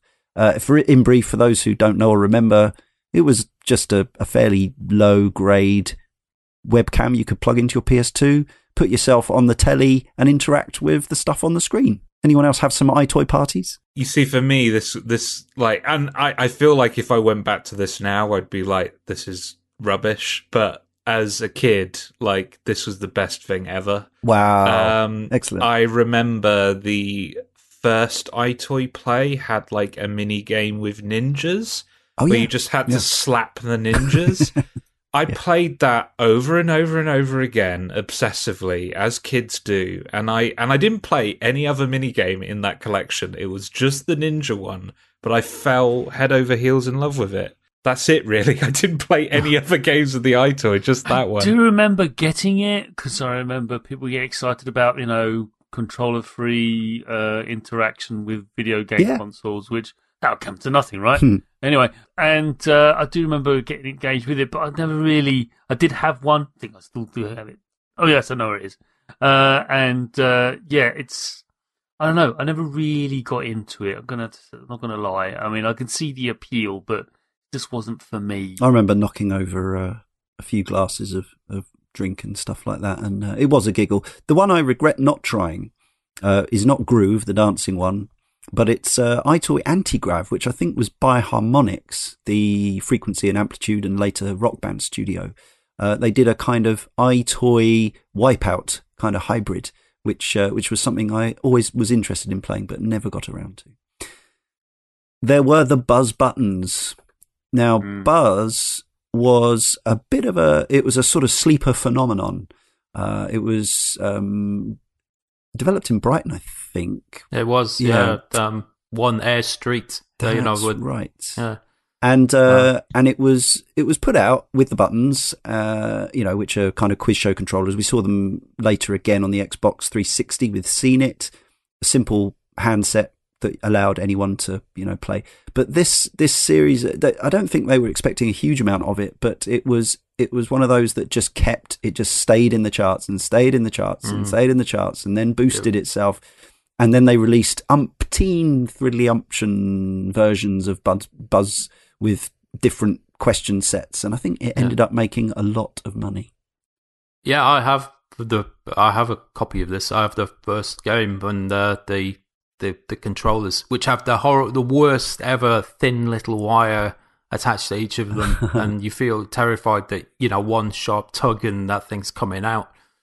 But um, but no, they were fascinating games. I mean, it was it was something that uh, I remember when we first moved to Brighton. I went looking for Relentless because I was curious That's as it. to where they were because they were just yeah one hour street, which is I think it was literally the only office that's actually it's just part of a, a unit that's on that yeah, little side alleyway that you cut through. That's right. But yeah. um, but yeah, it was it, they were kind of it was a because Jason Donovan did the voice of Buzz, didn't he? Oh God, yeah, I'd totally forgotten that. Yeah, Yeah. the character. Yeah. Yeah. I don't know if that did he keep going through all the games or I've no idea. Mm. I mean, it, sadly they they went bust about God, it must be years ago now.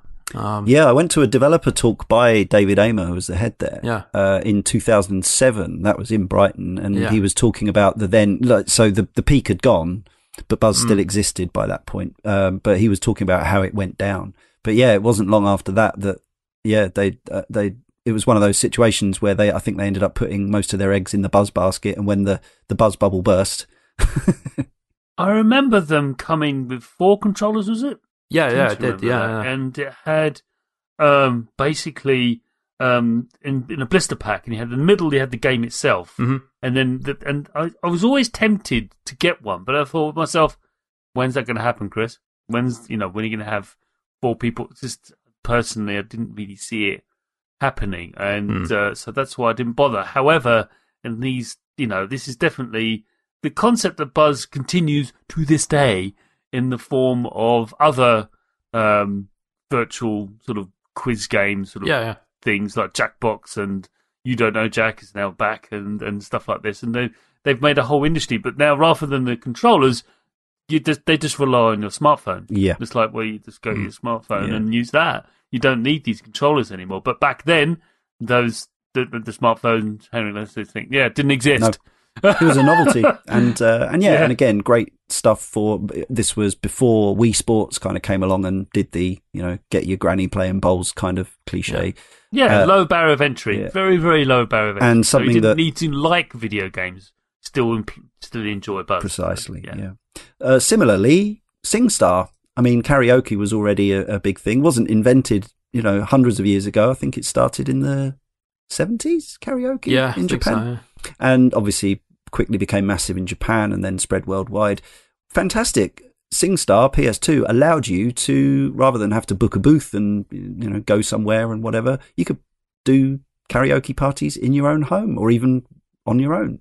And again, they released. I have no idea how many SKUs they released for SingStar, but it was a lot, and it carried on across the next two generations to some extent as well. But this was the uh, the boom, the peak. SingStar was everywhere. And like you couldn't even walk into supermarkets without seeing blister packs with mics and copies of SingStar, I don't know, S Club 7 or whoever it was at the time. Um, I never had it. It wasn't wasn't my thing. I, I didn't get into the microphone business until uh, Rock Band. But um, but yeah, it, you can't mention PS2 without mentioning things like Buzz and SingStar because they were they were a big deal and they helped keep floating that PS2 boat, right? Yeah, there's not something I'd gravitate towards, even despite the fact that I can actually sing quite well. It just wasn't thing I wanted to get into. It's just not. No, no, it's just. Uh, but I can see the appeal. I can definitely see, and it ran right up until present day. Right, it's still knocking about, isn't it? Or am I wrong? Well, I think Um, they released the client. SingStar, and obviously they changed the model when Yeah. online came along, so you download songs. But I Right. think I'm not sure it's any available anymore from the PS hmm. Store. I think they can. No, be. there was a news story that, that shut it down. I remember now. But yeah, it it, it, it had legs. It's gotta It'll be back. There'll be something in Yeah, future. there'll be something. No but doubt. Maybe you start singing into the PS5 controller. Nothing bad can happen there. uh, it was not the first console to support keyboard and mouse. Certainly not, and not the last either. But it did have a keyboard and mouse. Apparently, uh, came with and for the PS2 Linux pack. Uh, I mean, anyone? I don't know anything about this. I saw photos of it. Right. I was really tempted. Then I came to my senses. Right. Uh, because I had a very large PC at the time, but looked beautiful. If you look take, look up photos, they look Hmm. amazing. But I did get a keyboard for the PS2. Yeah, it was just USB, didn't it? Uh, This was the first console with USB yeah. ports, right? Yeah, and two reasons. First of all, one for EverQuest, and secondly for um, Amplitude. But we'll talk about it later.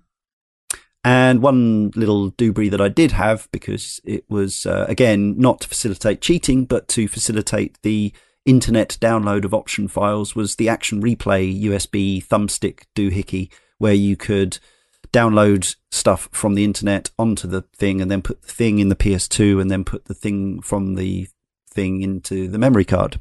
So for PES players, if you weren't doing the whole patching the disk stuff, you could wait for the people out there who are insane about editing every last kit, ball, boot, sponsor, etc. in your sports game and just use their work to make your game more official, which was pretty cool. Evil Ninja Phil from the forum says, I bought a PS2, but you know what? I traded it in for a GameCube when that was released. I enjoyed having a PS2. I enjoyed the games I had. I think the main game I remember from the short period that I had it was State of Emergency. Pretty sure I had GTA 3 as well, plus I first played the Dynasty Warriors series via one of the PS2 magazine cover discs. I'd owned and very much enjoyed a PS1, but I never felt fully invested the same way as I was in my Saturn or Dreamcast. I looked at the games on the PS2 and what was going to be on the GameCube, Luigi's Mansion and Super Monkey Ball, and that's what I wanted. At the time, I could only really afford one console, so I packed up the PS2 and traded it in once Nintendo's Purple Cube landed in the UK. Do I regret that decision? In a way. It didn't take long until it was obvious that the GameCube was going to go the same way as the Saturn and Dreamcast. I had previously mentioned, crushed beneath Sony's grey and black consoles. The GameCube was a great console that I enjoyed, but that doesn't mean that I wouldn't cast an eye over to the growing PS2 library with an envious eye. That initial PS2 launch lineup wasn't the best, but by the time it got into its stride, this changed massively.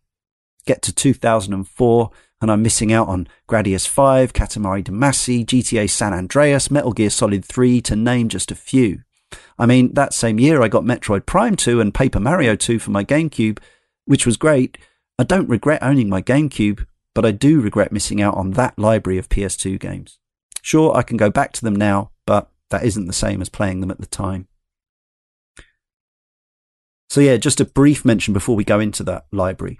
The online infrastructure. Mm. There was no infrastructure, but you could get a network adapter and a headset. And there were a handful of games. I think it's fair to call it a handful. Maybe there are more that I can't think of. In Japan, Fantasy, uh, Final Fantasy XI happened, the Final Fantasy MMO, and that was a big deal there. Over here, uh, the the only one I really remember people talking about was the possibility of playing Tony Hawk's Pro Skater 3 online. Uh, there was no so there's no account system there's no hub there's no it's it's the wild west as i recall you just you you put your adapter in you put your ethernet cable in and you follow the game's online options and you're in a lobby there's no i guess it's just all peer to peer i don't know if there are servers yeah i mean i can definitely speak to this because i actually bought one because i was so excited yeah of course yeah i was all i had the xbox one original by this time and uh, i'd already played online games even before Xbox Live arrived via Tunnel software on my PC. So I was really excited for this and see how the PlayStation was going to do it. So I bought this thing. You had to screw it on the back of your. you took this panel off the back of your PlayStation oh, yeah. 2 and you had to screw it in. Oh, nice. And also, I noticed on the back of it there was an IDE um, slot and a power thing for a hard disk, which they never released in Europe. So it's like, that's annoying. But anyway, I put it in and uh, I remember it came with a copy of uh, Twisted Metal Black. Oh yeah, okay, right. And that That's was online, and uh, that was an online sort of fun thing, and that was good. Really enjoyed playing that, and but I I spent most of my time online playing um, EverQuest on it uh, with it. Um, not for long because I was playing on the PC as well. I just wanted to see what it was like on the PlayStation Two, and it was a, like a uh, an approximation of the of, of the original PC sure. game. And uh, but I also remember playing SOCOM on it. That was really really fun. Um, yeah, and that was a pre- prelude to the Ghost uh, Recon stuff that I enjoyed until I realised that all I was doing was shooting diamonds. Um, but um, yeah, it's uh, it was a it was a good start, but it wasn't as centralized or as organized as what Microsoft delivered. No, but it was free. Uh, so it was free. There is that. It was free, and it did mm. and it did work provided you had a reasonably good connection. And it was no Wi-Fi, of course. It was all Ethernet, so you had to connect it directly to the router and stuff. But uh, no, I liked it. I mean, I remember looking out for games with the special. There's a couple like Yin Yang swirly icon for the online oh, mode. God, I'd forgotten that. Well yeah, and also there was a there was a disc you got with it and stuff, and it was all like demos and trying to up the the fact that oh look you're online now, and, and it was just it was a it was a, the, the first faltering steps towards what we have now and we kind of take for granted. Many now, ironically, try to avoid for reasons. Yeah, I mean, I've got, I've still got mine. I've still got it hooked up, and well, it's still connected to the back of my PS2. Um, I, I think the thing that made me pick it up was my soundtrack to Metal Gear Three. I might have mentioned this when we did the show on it, but it was, um, it came, you you ins- you put the soundtrack CD in, and it unlocked, um, camos for Snake that you could download. So that was the initial sort of in for me, and I thought, okay. And then I got into MGS Online, and Killzone was another one that I played. Oh, the original Killzone. Yeah, yeah. I'd forgotten yeah. that had a, an online component. Did you say you played MGS Metal Gear? Yeah, Yeah. well, so the MGS Online was was a nightmare. It was it was the thing that actually really it frustrated the hell out of me because you had to create a Konami account. You had to log Oh in God, to that. those u- and it those user such agreements. a palaver Yeah. to get through all this. It was like I, I, I, swear it took me like thirty minutes one day just to sort of get to grips with how it worked. And yeah, and once you got into the game, it was fine, you Yeah. know. But it was it there was a real hassle with all this stuff because it was all kind of because it was so kind of fragmented in terms of no sort of centralized structure to it all. Yeah. But yeah, uh, I, I remember. I I don't remember having any trouble with Killzone getting online for that. So maybe you know it, a lot of it was down to Konami or or the the individual Konami's. EULAs and etc. are Mm. the stuff of legend going well beyond that generation. I remember booting up Yeah. Pro Evo even on the PS3 and trying to get an online game, and you had to it, like it makes you sit through eight, 85 pages of things that you have to kind of Mm. accept and make three different accounts and yada yada yada. The, for some reason, yeah. Yeah. Uh, so it, do- it doesn't surprise me. Um, but yeah, I, I mean, it's interesting to me that in hindsight, after the Dreamcast, which obviously every you know everybody, a lot of people have enormous fond memories of the Dreamcast. Uh, we did our show on that already, and there was so much about it, and it was so ahead of its time in so many ways. But obviously, they went with pushing the online thing at the start, certainly in the marketing. Why do you think Sony had seemingly so little interest in even even after the Dreamcast kind of pursuing that? I think uh, personally, sorry, I think it's definitely the history of the. Well, there might have been arrogance on that, going, "Well, the PS1 didn't need it." What, Could be, yeah, a bit of why, why do we need it for the PS2? Yeah.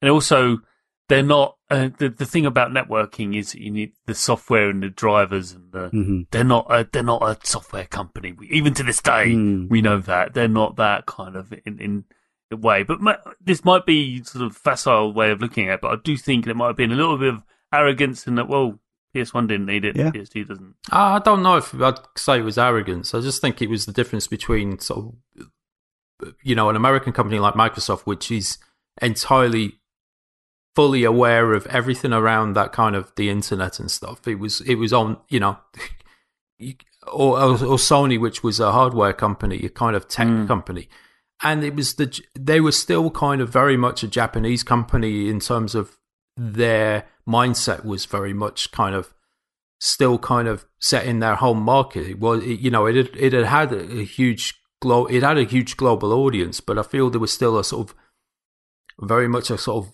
Japanese sort of mentality behind it all.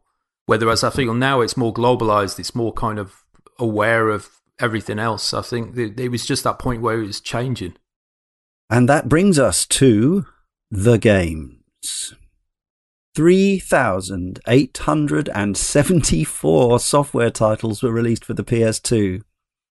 Combined sales of those were a staggering 1.5 billion copies, according to computerhistory.org.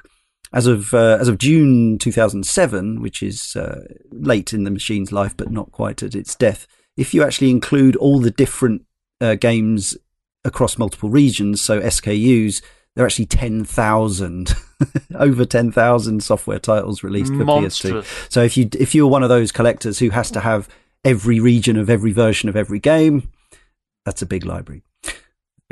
Just out of interest, the final new games for the console released were the Final Fantasy add-on, Final Fantasy XI Seekers of Adoulin in Asia, And in North America, the final release was FIFA, surprisingly, FIFA 13. And in Europe, the last game was Pro Evolution Soccer 2014, which I think by that point had been simply a uh, a roster, an unlicensed roster update for about the previous eight years at that point. So yeah, um, rather like how is it just Dance keeps getting released on the original Wii year after year. It's a bit like Yeah. it's a bit like that. Yeah. That's still quite impressive. Like 2014. I I, know. mean, that's like seven years into the PlayStation 3's life as well. One year is- into the PS4's life. Yeah. Yeah. Yeah, yeah. Uh, so I don't have a breakdown of which consoles were, uh, sorry, which titles were launch titles in which region, but some of the launch titles were. If anyone has any memories, I've barely played any of these because they were they were the games that weren't persuading me to to buy a PS2. Um, any of those uh, on the list here? Uh, um, one, one, one for me was Fantavision, which I really loved. I'm glad it got a it got a re-release on PS4 as an upscale.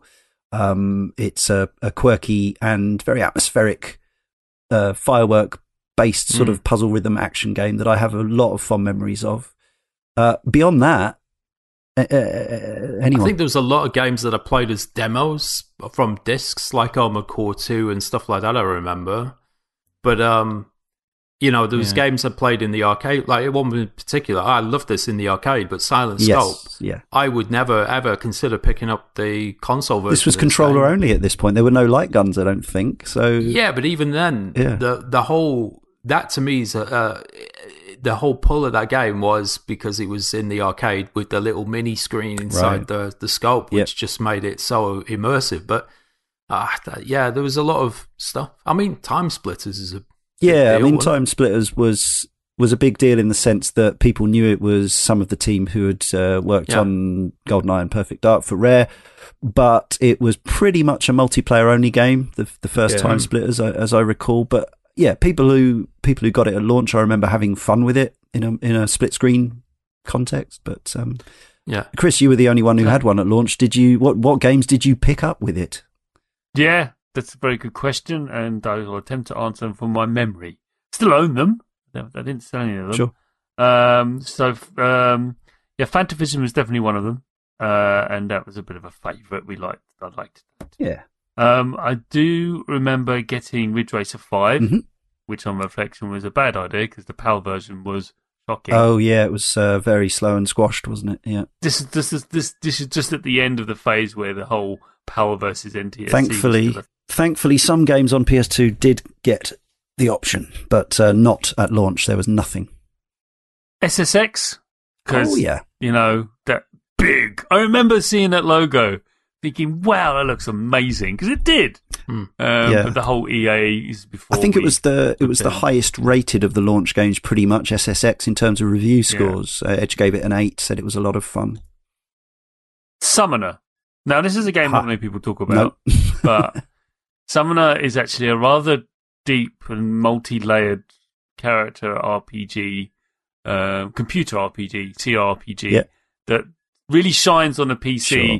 less so than on a PS2. But I did buy it mainly because that was the first game I actually ever played on the PlayStation 2. Right. Because that was the first one I played at E3 three or four months prior to picking it up Sure. for realsies. cool. So I felt compelled because I spoke to the developer at the time and he's so enthusiastic. He really sold me on it Yeah. until I realised there's the you know actually it's much better on the PC and it is. Hmm. Um, but uh, yeah, it, that, so that's why I got some. It's a very very good game. It really is. It does. It has some really in depth sort of character interactions that a lot of bait and switch stuff. It's really complex and really good and quite long. So yeah, I don't regret getting it. Value for money was right up there. And then finally, I do remember getting Time Splitters. Yeah. Um, because I wanted to see how the FPS thing was going to work with the PS2 when compared to the Xbox original. Because I know Halo was on its way. You got to remember my headspace. I was probably, you know, I'm not being arrogant or just egotistical. It's just I was really into the the, the, the media and the we knew about stuff months and months in advance. I knew everyone was talking about Halo and stuff like that, and it was all coming and it was all. And so I wanted to know how the FPS was working. I knew about GoldenEye because I was playing GoldenEye on N64. So yeah, that was the reason why I got Time Splitters, and definitely didn't regret that. So no real buyer's regret on any of them really, apart from No, no, Ridge Racer 5. That was the one I was most disappointed with, but I love Ridge Racer, so. Yeah.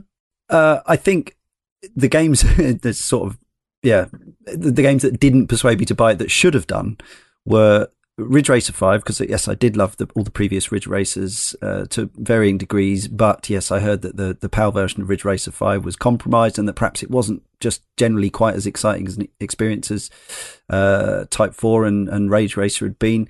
Street Fighter EX3 I loved Street Fighter series. I loved the Street Fighter EX plus Alpha game on the PS1 but the reception to EX3 was so tepid and similarly uh, maybe slightly less tepid but Tekken Tag Tournament I was yeah, I love Tekken 1, 2, and 3 on the PS1, but Tag Tournament, again, the press was a bit like, yeah, it's not really much of an upgrade, if at all. So, you know, sure, the graphics are higher res, but, um, so yeah, it was, uh, it was, I think, almost unquestionably, despite the fact that they had a lot of games that would sell consoles, particularly in the US, like Ad- Madden 2001 and NHL.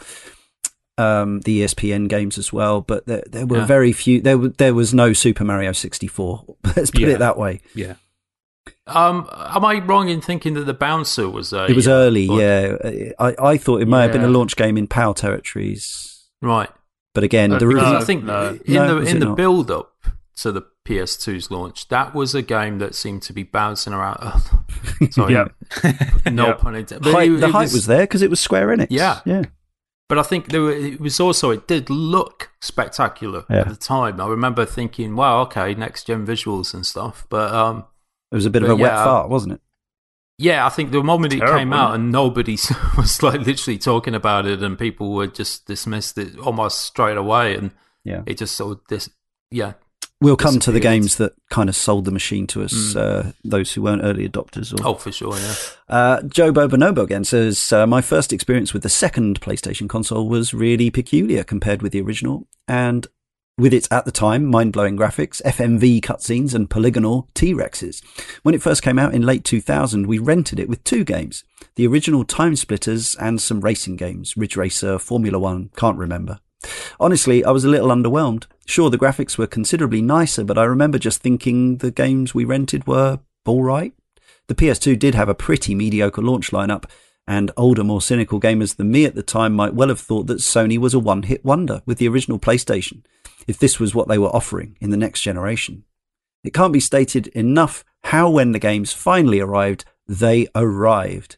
The Grand Theft Auto series, Jak and Daxter, Marvel vs. Capcom 2, Red Star, Ratchet and Clank, God of War, Sly Cooper, Katamari Damacy, Bully, Okami, Shadow of the Colossus, and so, so much more.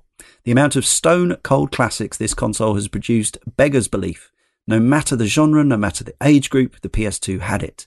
You could play no other console but the PS2 for your entire life, and you would be more than satisfied. To go from that medial, mediocre launch to one of the most successful consoles of all time is an incredible transformation. And while the PS1 established Sony as the cool new kid on the block, the PS2 ensured Sony were here to stay. Without question, one of the most important consoles of the 2000s. I'm not going to argue with a single word of that. No. So here are some games that were exclusives, not necessarily now because of remasters and re-releases and so on, but at the time these were significant. Now for me, it was Gran Turismo 3 A spec that twisted my arm and got me to shell out the 300 quid for the console. Uh, I also bought four, barely played it. It was very shiny, but um, but this is more me and my relationship with uh, kind of serious car enthusiast games. I, it took me a lot of purchasing before I realised I don't really get on with them very well because I don't really care about cars. I'd much rather uh, just enjoy the scenery in Forza Horizon or whatever. Of course, we got uh, both the first two God of War games on the PS2, and uh, even the first one was a relatively late arrival. I think for PS2 was it like 2003 yeah, or yeah, four, and the sequel was very very late. But Hmm. they were uh, they were games extraordinarily well received, and uh, I'm sure sold very well. We soon, relatively soon, got remasters on PS3, of course. Any fond memories of God of War? I remember the music uh, of the original blaring out. I remember some frustration, of course, with the tower, the famous, infamous, the infamous tower. Uh, I, I mean, I, I love these games, kind of warts and all, even now. Um, obviously, looking back, there's some problematic Oh, yeah. uh, Sex minigame? stuff in there. Mhm. But like you have, you know, you have to remember I was 15, 16, 17 You when these loving it. games were coming out. So Yeah. yeah. I was like exactly the right age for this kind of content. Mhm. Um, and the one thing I rem- specifically God of War 2, and it it really illustrates how much um, the way I play games has changed so so drastically since then. Is I remember playing through God of War 2 just to save, like have an individual save at specific points, so I could replay set pieces um, Ah, whenever I mm. wanted to. So like I had like a specific save for the boss fight that I really liked because I just fancied playing God of War 2 for like two like 5 minutes or 10 minutes Right.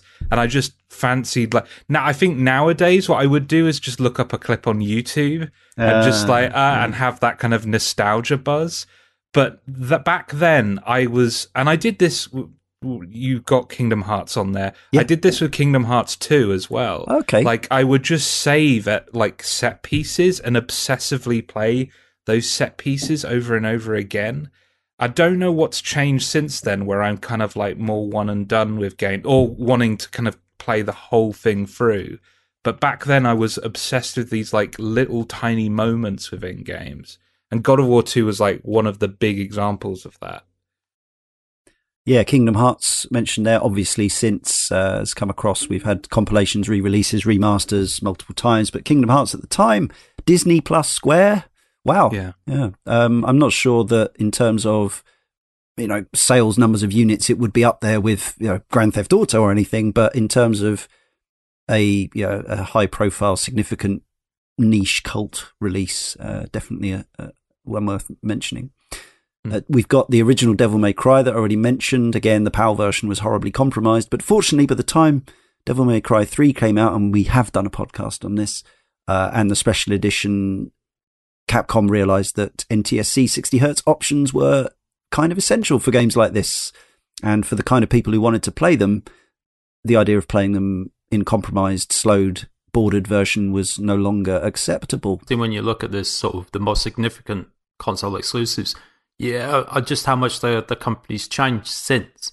You know, Yeah. the the emphasis on sort of their own first party support and stuff like that. Because I suppose this is where it was starting to Mm. they were starting to embed that kind of um, mindset in terms Yeah. of getting their own guys to you know getting companies within the the sort of Sony family to to make stuff for it because it's like when you look at the list you know the Devil May Cry's God of Wars I mean there's literally uh, was uh, so it was Sony Santa Monica then wasn't it it was Mhm. still it was still first party so there's only what two of these games Sony games, yeah.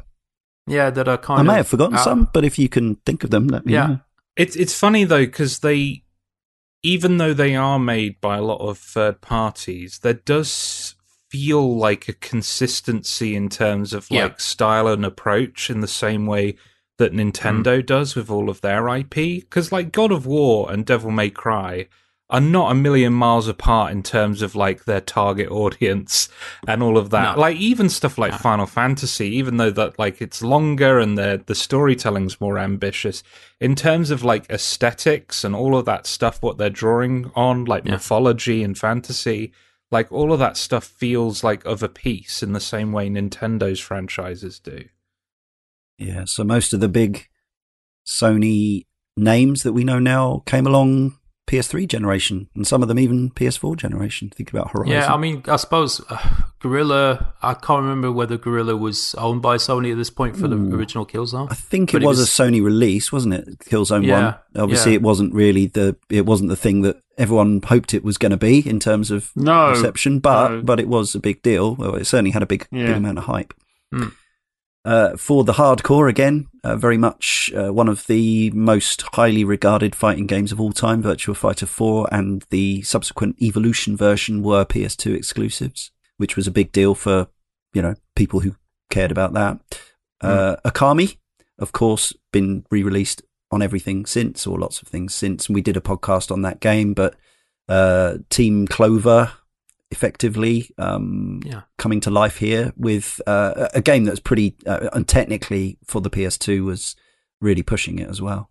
Yeah, and giving it a, Yeah. a Zelda, uh, sort of Zelda, you know, um, equivalent as well in terms of experience and gameplay. Of course, Final Fantasy was a massive deal for PS1, and that continued on the PS2. Aside from the online game, we had Final Fantasy X. Let's not forget 10 2, because that has a big following as well. And Final Fantasy 12 came late in the machine's life, but yeah, you can now play. there was it. a bunch of sort of Final Fantasy spin offs like Dirge of Cerberus and stuff like that as well, wasn't it? You it? wouldn't true. want to play that. Um, I can No, that it does exist though. Can't Yeah. deny that, but it does exist. They kept the brand uh, bubbling. Yeah. Yeah. Yeah, Tekken 4 and 5, we know. Good game. Uh, yeah. Really good. yeah, I think uh, Really 5 was uh, generally considered to be a much better game than 4 was, but uh, there was even, yeah, there was uh, even, was a final, final version of that, I think, on, on the PS2. But for some reason, yeah, they, they didn't, where Soul Calibur 2, of course, famously came out across all three formats. Soul Calibur 3 was, uh, was a PS2 exclusive, as was, uh, as were the two Tekkens. Uh, they didn't come out Yeah. elsewhere. Another massive phenomenon that happened kind of maybe more on the next generation, the proliferation of plastic instruments. Guitar Hero started life on the PS2 by Harmonix. Did. It was a follow up to, to Amplitude. And yeah, that's where I got it. I got the original um, Yeah. with a little plastic guitar, fell in love with the genre, fell in love with the idea, and uh, and yeah, ended up rebuying two on the Xbox 360 and then through with the, the rock band games and the subsequent subsequent games. But They weren't the first with the plastic. No, I mean- music instruments, weren't they? That was Konami. there was? Konami, yes, but uh, but that I don't think that that was um, that was PS2 exclusive. It may have been actually. Konami did release a lot of stuff um, Mm. PS2 only. Oh, Um, I mean, the, the, the DDR craze was still just about going at this point, and certainly a Yeah. number of DDR games came out on PS2. Dance mats were still a thing. mhm. Mr. Ixolite from the forum says the PS2 marked a broadening of my video gaming horizons and passed the torch of franchises. Thus, my first Christmas with the console was a double feature of Crash Bandicoot Wrath of Cortex, the newest installment in one of my most cherished PS1 franchises, and Jak and Daxter, presumably uh, the Precursor Legacy. One of those games left a bigger impression than the other, and it wasn't the one with crushingly long load times. Then history repeated itself next year when Ratchet and Clank faced off with the fourth and dire Spyro the Dragon game. My PS1 library was defined by a few dutifully collected franchises, but with most of these old favourites, your Raymans and Megamans, gradually petering or flaming out, my regular diet of 2D and 3D platformers drying up in general, I needed to find new pastures. So I took the incremental step into the nebulous genre of 3D person action adventure, helped along by the edgier direction taken by my new Naughty Dog and Insomniac stalwarts. Sad to say, I was the exact right age for the increased swearing, violence, goatees of Jak 2, and I eventually found myself with God of War, which came out just in time for my 18th birthday and briefly made me feel like a very big boy. I was now obsessively collecting Ratchet and Clank and God of War games instead of Spyro ones, but I also found a time to try out things like Zone of the Enders, Beyond Good and Evil, Shadow of the Colossus, and Okami. And while Squaresoft would thoroughly alienate me with Final Fantasy XII, it also gave me perhaps the ultimate fusion of my favoured 3D platformer and JRPG genres in the form of the lightning in a bottle first Kingdom Hearts. Ultimately, my PS2 library is a stepping stone, filled half with attempts to carry over or substitute the franchises I liked on the PS1, and half with attempts to branch out slightly and take chances with new things. While the former half gave me cherished games like Klonoa 2 and Final Fantasy X, it's the latter that resonates with, most with me now. It was a process of learning that maybe there were better ways to consume games than unquestioned franchise or developer commitment. A lesson which was admittedly hard learned considering how many Kingdom Hearts games I've ended up playing. Plus, I'm currently on my third replacement console, just on the off chance I want to play War of the Monsters again. So it must have done something right. Hmm. Which brings us on to, yeah, the Ratchet and Clank, Jak, Sly Cooper trilogies, three different developers, but all uh, very popular. I was never big into any of these. I did play half of the original Jak, uh, the Precursor Legacy, and it, it, you know, it was one of the game, one of the few games that I felt actually could hold a candle to Banjo Kazooie in terms of a Western developed 3D platformer that wasn't toilet. Uh, anyone spend any time with any of these? Jo- Josh, I think you're a bit of a Ratchet and Clank guy, aren't you? Yeah, yeah. I'm I'm I'm a bit of a fair weather Ratchet and Clank fan. Um, it's it's only like specific specific entries that I, I really love. I think the third entry in in the the PS2 series um, was really really good. Um, it the villain in that was uh, Doctor Nefarious, who would then show up again in uh, a Crack in Time um the PS3 game. But yeah I think yeah it I think all of these because I've played um at least a couple of entries in all, all three of these trilogies I think they're very up and down. Like there are like an individual game in there that you go yes absolutely that's a great game. But it's kind of all over the place I think in terms of quality. Mm. And it's interesting that I- Crash and Spyro both went. that This was where they went from being kind of Sony only stalwarts, and they started going different developers and cross platform, and they didn't have the same cachet anymore. Looking at that, I mean, you've got what um, Insomniac, Naughty Dog, Yeah. and Sucker Punch. Yes, yes, which is interesting because I think only Naughty Dog they were they were bought by Sony in 2001. Mm. Um, Sucker Punch in 2011, and I think Insomniac was what was it this year or, or was it last year when they were acquired as a Sony it was very party? very recently, yeah. Very yeah. So Because their it- previous it's game was Xbox One only, wasn't it? Of course. Yeah. yeah, but it is interesting to see how those relationships have, have fermented over you know almost 20 years. Yeah. and yeah, Yeah, so uh, Sucker Punch, uh, I think they, I think their debut game was the N64 3D platformer Rocket Robot on Wheels. Then they, then they made these Sly games, and yeah, so without Mm. these, without the stealth and, and such in these, no Ghosts of Tsushima probably. yeah. I know Infamous in between, but anyway. but it's but it's gradual incline, isn't it? Really, but Yeah. For me, I, I, I do like Ratchet and Clank games. Uh, I actually streamed the first one about a month ago now. That was really fun. Um, Still fun? Jak and yeah, Cool. and the Sly Cooper.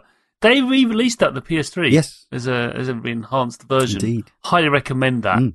You can get It was PS Plus at some PS3. point, so I've still got it in my library. If, Yeah. if anyone like me just maintains their PS Plus in perpetuity, you should find Yeah. two Sly, Sly Cooper games in there. Yeah, Uh, very good games. Very good. Games. Ico and Shadow of the Colossus, two of the earliest games we covered on the Cane and Rinse podcast. Uh, obviously, we got remasters on PS3 and then a kind of remake or super remaster of Shadow of the Colossus on PS4. Sadly, the same treatment wasn't given to Ico. But yeah, Shadow of the Colossus, although I think it was released in limited numbers initially and it was a late game, and I think there's a lot of even its biggest fans would admit that the game was perhaps pushing the hardware too too far Mm. on the PS2. Uh, it was so popular that it got a reprint in in Europe in about 2006 or seven. Uh, because the demand for it was still so much, I remember it coming back into the shops in a cardboard sleeve, and uh, it was yeah, it was a big deal. Yeah. I think I bought that game three times now. Yeah, yeah. Yeah. you know, it's just one of Uh, but yes, things. Ico obviously yes, you can play it on PS3 and and uh, and in in higher res. But um, I have very fond memories of picking up Ico for the first time. Again, it came in a cardboard sleeve and it had that. Thankfully, we had the uh, the, the the cover art they went with in Europe, which is the very kind of tasteful and arty uh, stuff, rather than the um, the American cover. Mm. And uh, that was a really atmospheric game. Although I did get stuck for ages on that one jump. It, it, I think with those games in particular, maybe we touched upon this in the podcast. That it's been so long since I can't remember what we said on it. Um, but there was the, I think at the time there was a very muted response to those games, and I think it's something where they've clearly grown in admiration and, and accolades in the years sort of pre- Yeah. uh, post. And I feel like, yeah, I think uh, as an edge reader, it was I I knew how Mm. important these games were, but I think maybe yeah pr- they probably went slightly more under the radar with the mainstream. Certainly, Ico Yeah. was yeah, but for I- sure, yeah. yeah. But even if even if you weren't aware of Ico at the time, it's certainly a game that has informed. You know, Oh. like like uh, Miyazaki quote that is often quoted as saying, is Ico is a huge inspiration for the the Demon's Souls, Dark Souls Right. games." So, Mm. like it, the, these like even if they weren't that successful at the time, their impact has been massive. no doubt. We recently covered. Uh, we did a whole podcast very recently, so we don't need to talk too much about it. But the Mark of Kri, it was uh, Chris's pick for the year. You can hear Yeah. all about that, but that was a uh, uh, yeah a, a noteworthy uh, exclusive released by Sony again. hmm Important game. And yes, great game. hear hear why we think it's important on that podcast. Check it out. Yeah. Uh, also, extensive chat about uh, Persona three and four, those the then Shin Megami Tensei games on the podcast. I don't remember what the reception was in the West at the time. Again, I would say the uh, there was definitely a cult following and people loved them, but I don't think there was the same level of uh, knowledge of this series back then. I do remember four getting a nine out of ten in Edge. That's about it, though. Yeah. I mean, it wasn't like you know, you you see Persona 4 and Persona 3 and like whenever whenever sites do like top 100 games of the PS2, like Yes. these days they'd be like quite close to the top of the list. But at the time, I think like they'd be lucky if they were in there. So it's definitely a series. Uh, Mm. these two games in particular definitely have gained more popularity since. Mm. this particular console was the kind of start of a lot of um, franchises that are still incredibly popular now. But things like the Yakuza series as well, where it's like you know it started life on this platform. It's a very important And- one that I completely forgot to put on the list. Yeah, good shout. Yakuza or Mm. like a dragon.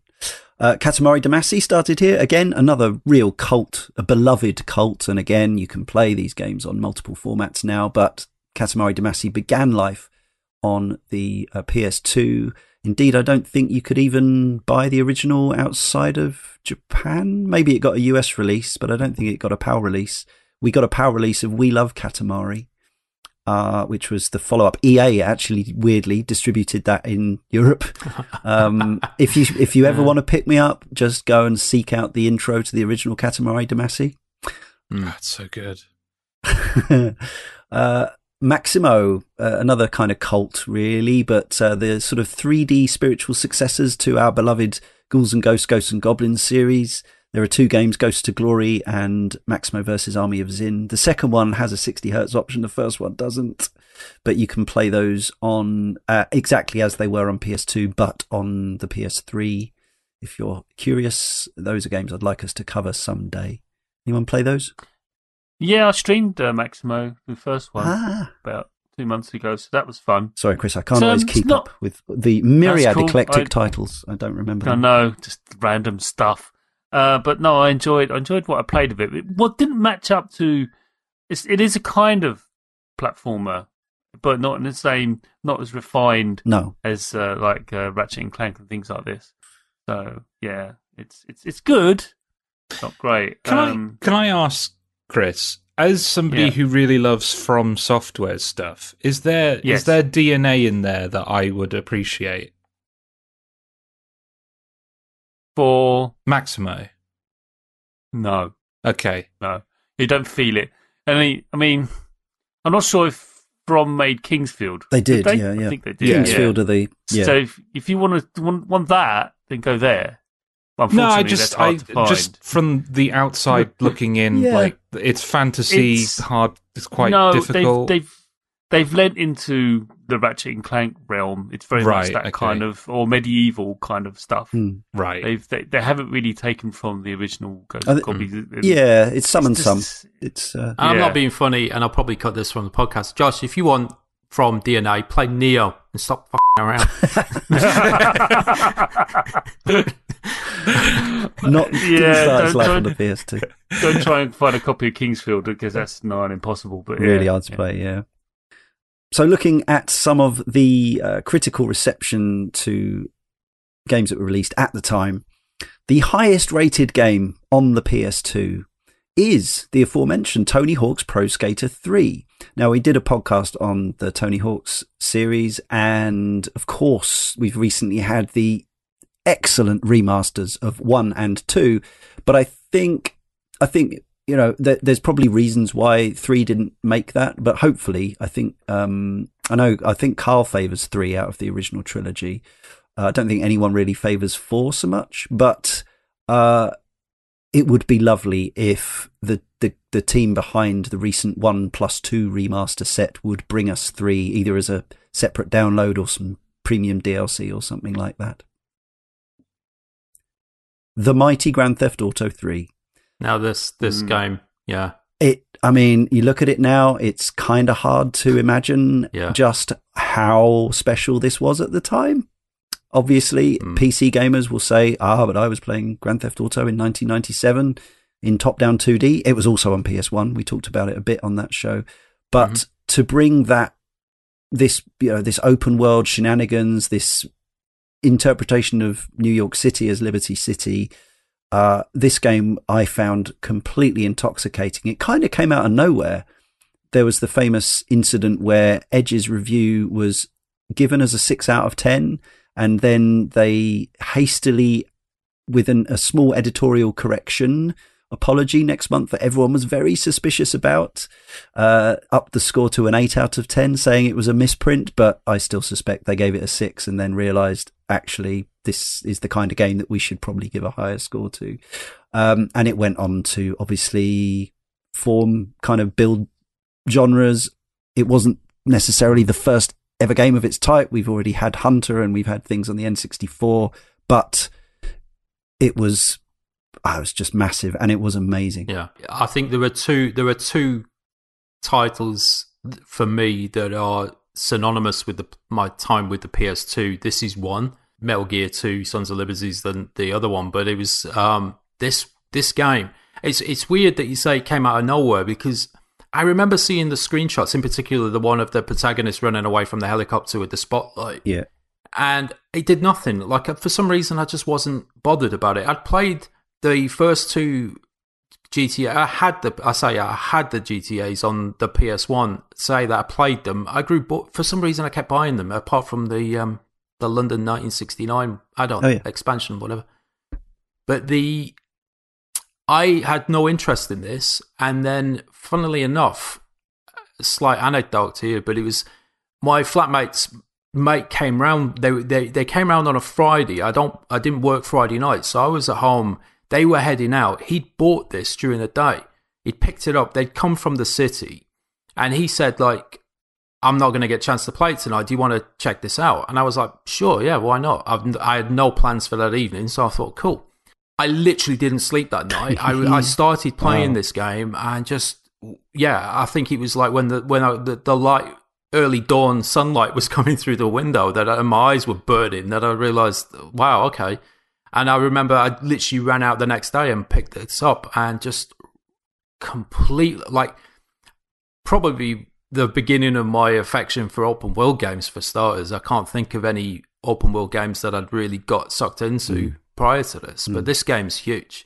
Like um, at the time there was a comic that I, I was a huge fan of um, uh, something called Couscous Express, written by Brian Wood. Now, Brian Woods mentioned that he's in the credits for this, and I think he did the character designs. You know, when you get those kind of stills when you were doing, it even had loading screens between areas, but in those loading screens, you would see like cartoon images of the gangsters and stuff. I think he was responsible for them. So it's like there was all this sort of stuff that tied in at the time, and uh, yeah, my memories of this are, are strong.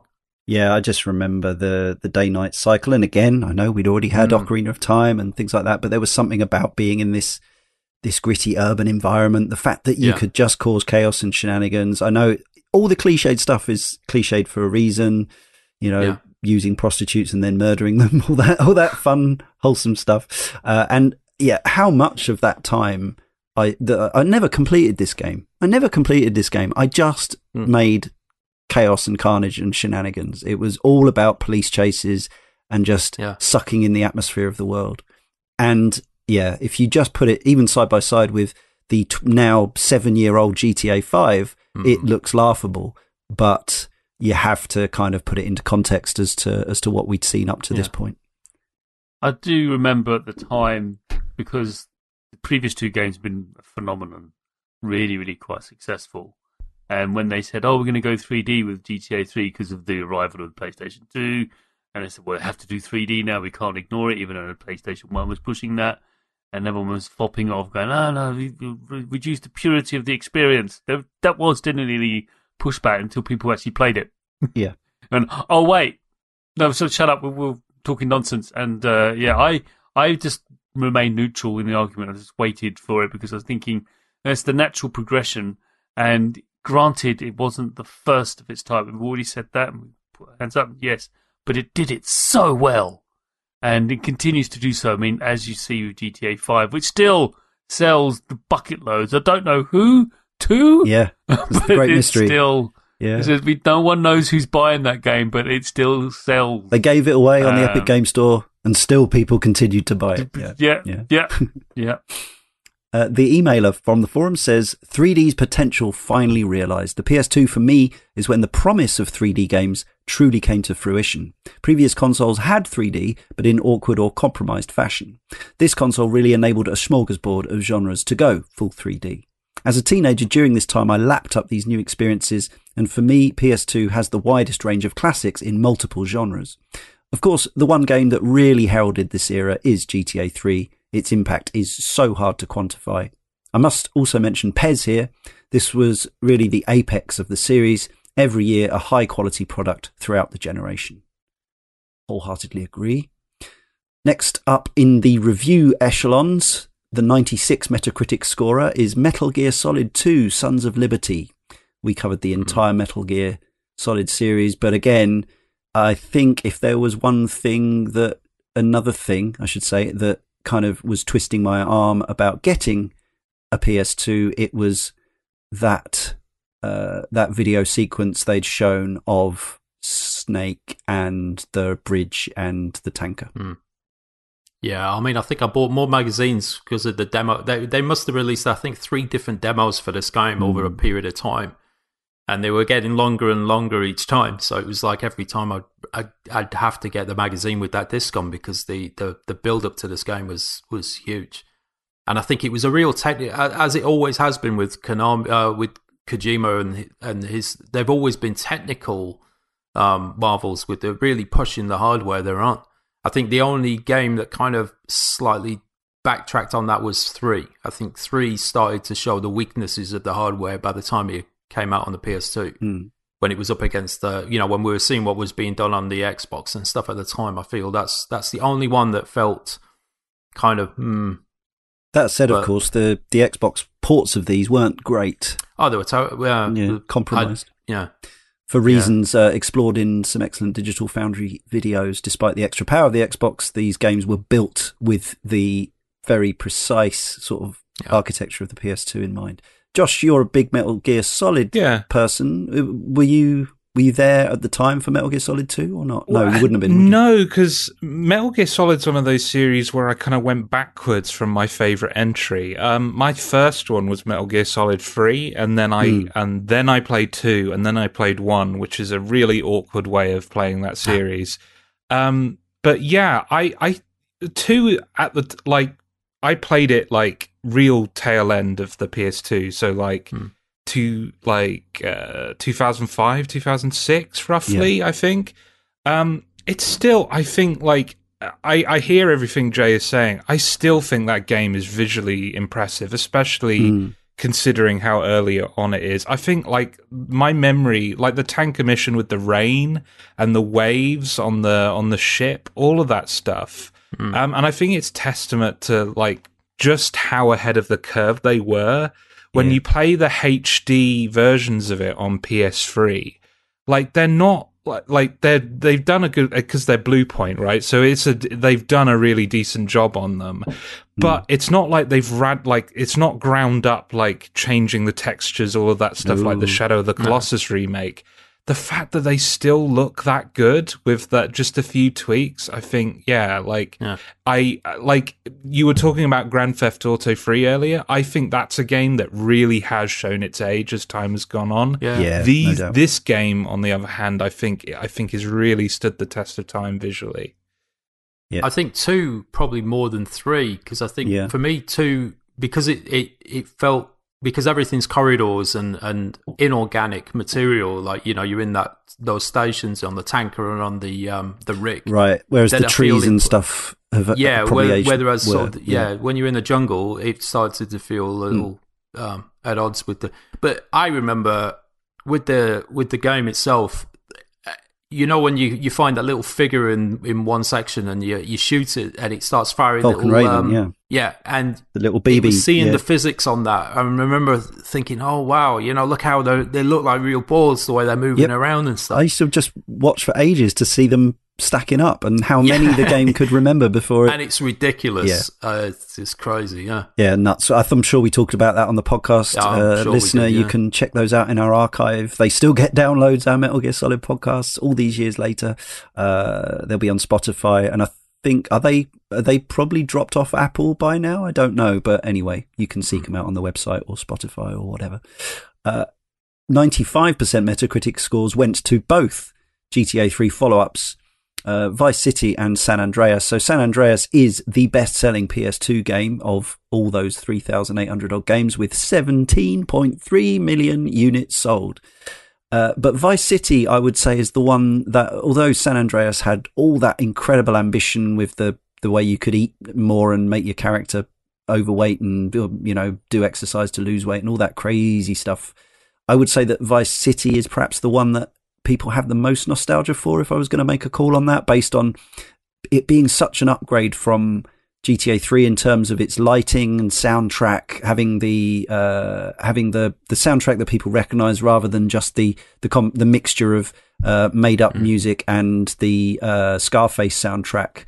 Um, this had like a best of the 80s kind of mega mix soundtrack. You had a voiced character and uh, a load of celebrity um, cameos as well.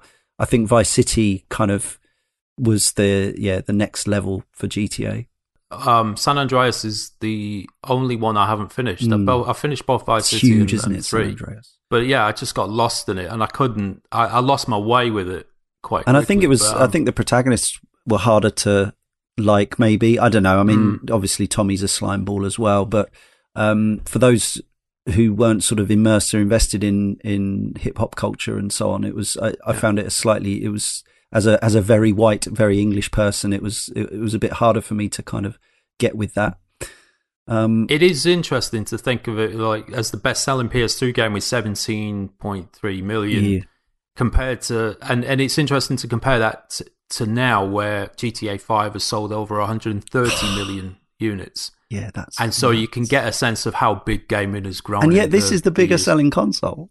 Uh, but then I suppose Yeah. if you combine Yeah. all the different units together, But that's yeah, it's on multiple plat. I mean, it's on every platform. San Andreas did come to Xbox as well, um, of course. Uh, there was also Madden NFL 2003, uh, EA Sports games, and the uh, 2K Sports games both had a really strong period at this time, both in terms of critical reception and reviews. Obviously, we're not going to go into the minutiae of each one, but suffice to say, sports fans at this period were very well catered for and very happy, and it was a much rosier kind of part of the market than it is um, today. Angry Kurt from the forum says the PS2 was the console with which I became a gamer. I owned a PS1 and a Game Boy beforehand and played Roller Coaster Tycoon on my PC. But in those years, I was basically a young child that was only playing games based on what the coolest box art was, which led me to playing some awful stuff in hindsight. I went to a friend's house and played on his PS2 on Vice City and was totally floored by it. From then, I really wanted a PS2, but had to wait around a year until the next Christmas to get my hands on one, which was an agonizing wait. Thankfully, I could play Roller Coaster Tycoon to pass the time. To this day, it is my favourite Christmas day. I was like N64 kid opening that thing. Three games came bundled with it, and my sister asked for The Sims with it, which I actually ended up playing a lot too. Those three games were 007 Nightfire, London Racer 2, and The Hulk. The Hulk was awful. I really wanted to like Nightfire, but found it too hard as I was still quite young and struggled with the first person perspective, which I'd never come across before. And London Racer 2 was actually pretty fun, and weirdly the only game I've ever seen my mum play, even if it was just one race. Over the following years, I started buying gaming mags to see what I should play and became really entrenched in gaming. And so I would say the PS2 is the reason behind why I am working in the gaming industry today. My highlights from the PS2 would be San Andreas, often forgotten that it was a PS2 exclusive for a while, Spider Man 2, Guitar Hero, Gran Turismo 4, and James Bond Everything or Nothing. Controversially, I was also a huge Driver 3 fan at the time, but I think a lot of that love was clouded by my ridiculous hype for it, so I kind of refused to acknowledge that it was actually bad. It was the first game I ever pre ordered, so I wanted to believe it was great. Ah, the disappointment of Driver 3. I never played it because I heard it was poop, But it was a shame because Driver Driver One was such a kind of uh, a- surprise hit, and I had so much fun with it that yeah, it was kind of a shame that they didn't go on to nail a PS2 era graphic version of that. Anyone stung by Driver Three? Yeah, well, no, I wouldn't say I was stung by it because I got it on the Xbox, and I feel with a lot of the games that I, I'm seeing in the list ahead, I got on played on the Xbox, Right. which were noticeably different or better versions. In many now, with cases. Driver, Yeah, you had a, wouldn't- it, it was almost it was like a filmmaker. It was um, you know, the Rockstar editor that you've got in within GTA, where you can make your own little movies Yeah. by recording Mhm. footage and cutting it how you want. You have this and setting up cameras and so on and so forth. You have this with Driver Three, but only on the Xbox version, I believe, because unless um, unless you may have had that the hard drive because you needed all that kind of storage on it. right, right. Yeah, But um, I remember putting a, a fair amount of time messing around with this. Probably the early kind of precursor to the photo mode obsession I've currently got. But yeah, that it figures. was, yeah, but it was um, it was interesting. I don't have any negative. I remember I wasn't massively sold on the game, but you know the extras that came with it were were the thing that pulled me in. So yeah, formerly mentioned, although uh, I don't think it quite has the same legacy of love. Tony Hawk's Pro Skater 4 also averaged 94% with critics, and again, I don't think anyone would complain if um, if the folks is it Beenox behind the recent remaster uh, brought that to us on current gen. Uh, Metal Gear Solid 3, of course, got its own kind of not remaster, but EX DX version with subsistence, which we talked about on that podcast. But it came with a came with a whole host of improvements and extra bit subsistence, didn't it? It was a real upgrade Yeah. on the original release. Most importantly, that camera. Camera, Like, yeah, yeah, it's just so much better. Uh, again, football fans, US football, Gridiron were well catered for with Madden's uh, 2002 and 4 and NCAA football 2004, which is essentially the same game but with college football instead of professional football, which is kind of nuts. And then just kind of going down some of the other genres, just looking at some of the games that either I remembered fondly or had great reviews or did very well on PS2 as well as being available elsewhere. Stop me if you have anything particularly special or pertinent to say about any of these. Uh, I was remembering Prince of Persia, The Sands of Time. That is one that uh, had a kind of that was one where it was it was the early days of comparing versions and screenshots, Digital Foundry style. Like, do I get Sands of Time on the Xbox, or do I get it on the GameCube, or do I get it on the PS2? And there were pros and cons to each version, but the Xbox won out. Just you know, just had that little bit of extra oomph to it, Yeah, It had Bloom. and it had some The bloom. Arrival of, it had arrival of Bloom. Hooray! This was Prince of Persia. That's what the I I remember this with particularly with Splinter Cell. It was like you know because you had real time lighting, I think, on the Xbox Yes. version, but not on the PlayStation. Yeah. So there was some, in some cases, substantial differences between the games. But Yeah, Xbox original was definitely lead platform for the Tom Clancy Splinter Cell games, Pandora Tomorrow, Chaos Theory, that that trilogy. Mm. Uh, but you could still get them and play them and enjoy them on PS2. Similarly, uh, Beyond Good and Evil, which came to all three. For instance, like the GameCube version actually had parts of the soundtrack missing because it was on a smaller disc. Uh, and again, you'd probably get a better frame rate out of the Xbox version. Hitman, same story, I would say. Hitman 2, Contracts and Blood Money. And Blood Money later ended up kind of getting its own sort of remaster on next gen as well, didn't it? Uh, 360 Mm. version. So, Yeah. uh, Bully, similar story again, was a very late uh, PS2 release. Uh, we did a podcast on that game. Came out as Canis Canem Edit, Dog Dog Eat Dog in Europe, of course. Um, and yeah, they fairly swiftly released like uh, Xbox 360 versions, didn't they? So. But there it was. It debuted on PS2. Onimusha, we've already mentioned. There was a whole trilogy of Onimusha games. Now they recently Mm. re-released Onimusha One on Mm. current gen. Uh, it's a fairly sort of perfunctory HD upscale, and it, yeah, it's fine. Um, but they've left the other two alone. What a shame. yeah, Yeah. I mean, I picked these up recently. Well, I picked. I had the first one, but I picked up because I and I played two. I must have borrowed that or or something off somebody because I didn't own it. I went and bought these only like the last sort of three years ago, I Yeah. guess, or two or three years ago. Um, I've, I've yet to go through them, pl- replay them, but this was a franchise. I'm surprised there's never Mm. You know, aside from uh, the sort of remaster, has never really kind of come back. It's ripe for a, a, a kind of reboot with Yeah. with current Yeah. gen tech, isn't But it? it's the same with um, Dino Crisis as well. Totally. You know, there's a lot. There's quite a loud minority of people out there, I guess, that are, are kind of advocating like going back to these franchises. And uh, uh, Actually, Onimusha was more than a trilogy because there was a fourth game as well, but it was sort of a guide end thing. But the, Hmm. the three games, the second one was the second one, the one with the two fam- uh, Jean Reno and a famous Japanese. that's the third one. That's the third one. Yeah. This is the third Okay. one. yeah. So yeah, um, I guess the the downloadable remaster of one didn't do well enough to warrant them bringing the sequels out. Maybe there are licensing issues with the likenesses of the actors on the third one. Uh, who knows? Mm. Uh, two games that were released very close to one another. Uh, and uh, again, all formats, but uh, PS2 relevant, with similar themes and settings. Um, P- uh, Psy- Psi-Ops, the Mindgate conspiracy from Midway, and Second Sight from Codemasters. mm. This this is a very much an Armageddon Deep Impact situation, isn't it? It was, Yeah. yeah. Right. And the volcano ones, yeah. Dante's Peak, and yeah, I didn't play either of these, but I don't. I did know they gave away Psi-Ops at one point for PC. They just gave it away, Oh. uh, and I think I had Psi-Ops on the on the Xbox. yeah, I've got it on the Xbox. I enjoyed playing it as well. It was a good game. Control spiritual successor, Mm. I guess. Probably there's a lot of DNA in there. I, I, it's been years. Like God, it must be what fifteen, Yes. at least fifteen years since I went back on that.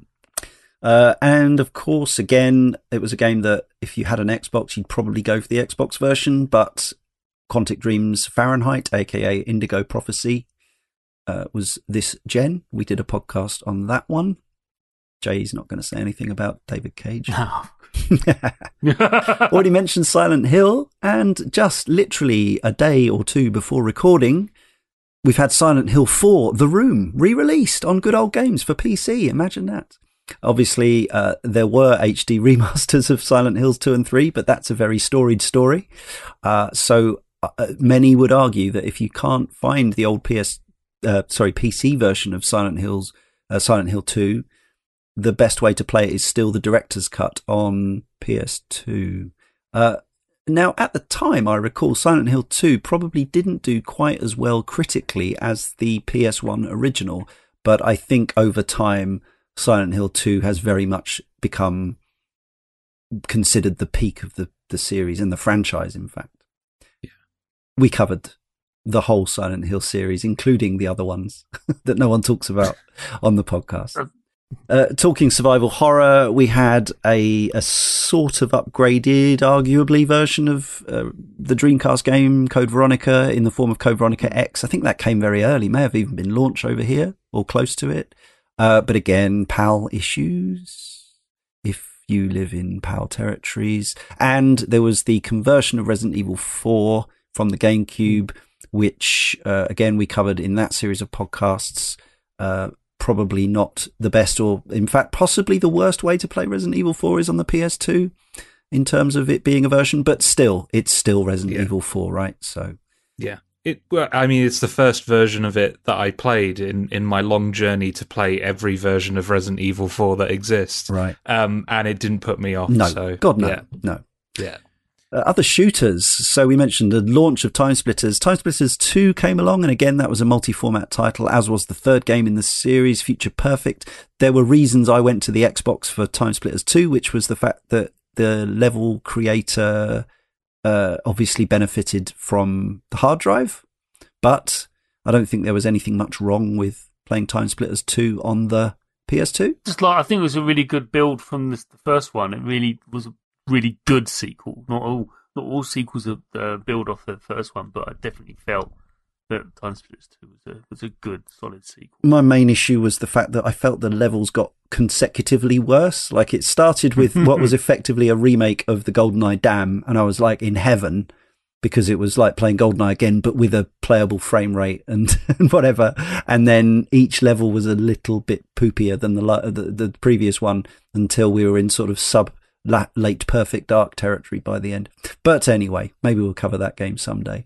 We've had a number of requests.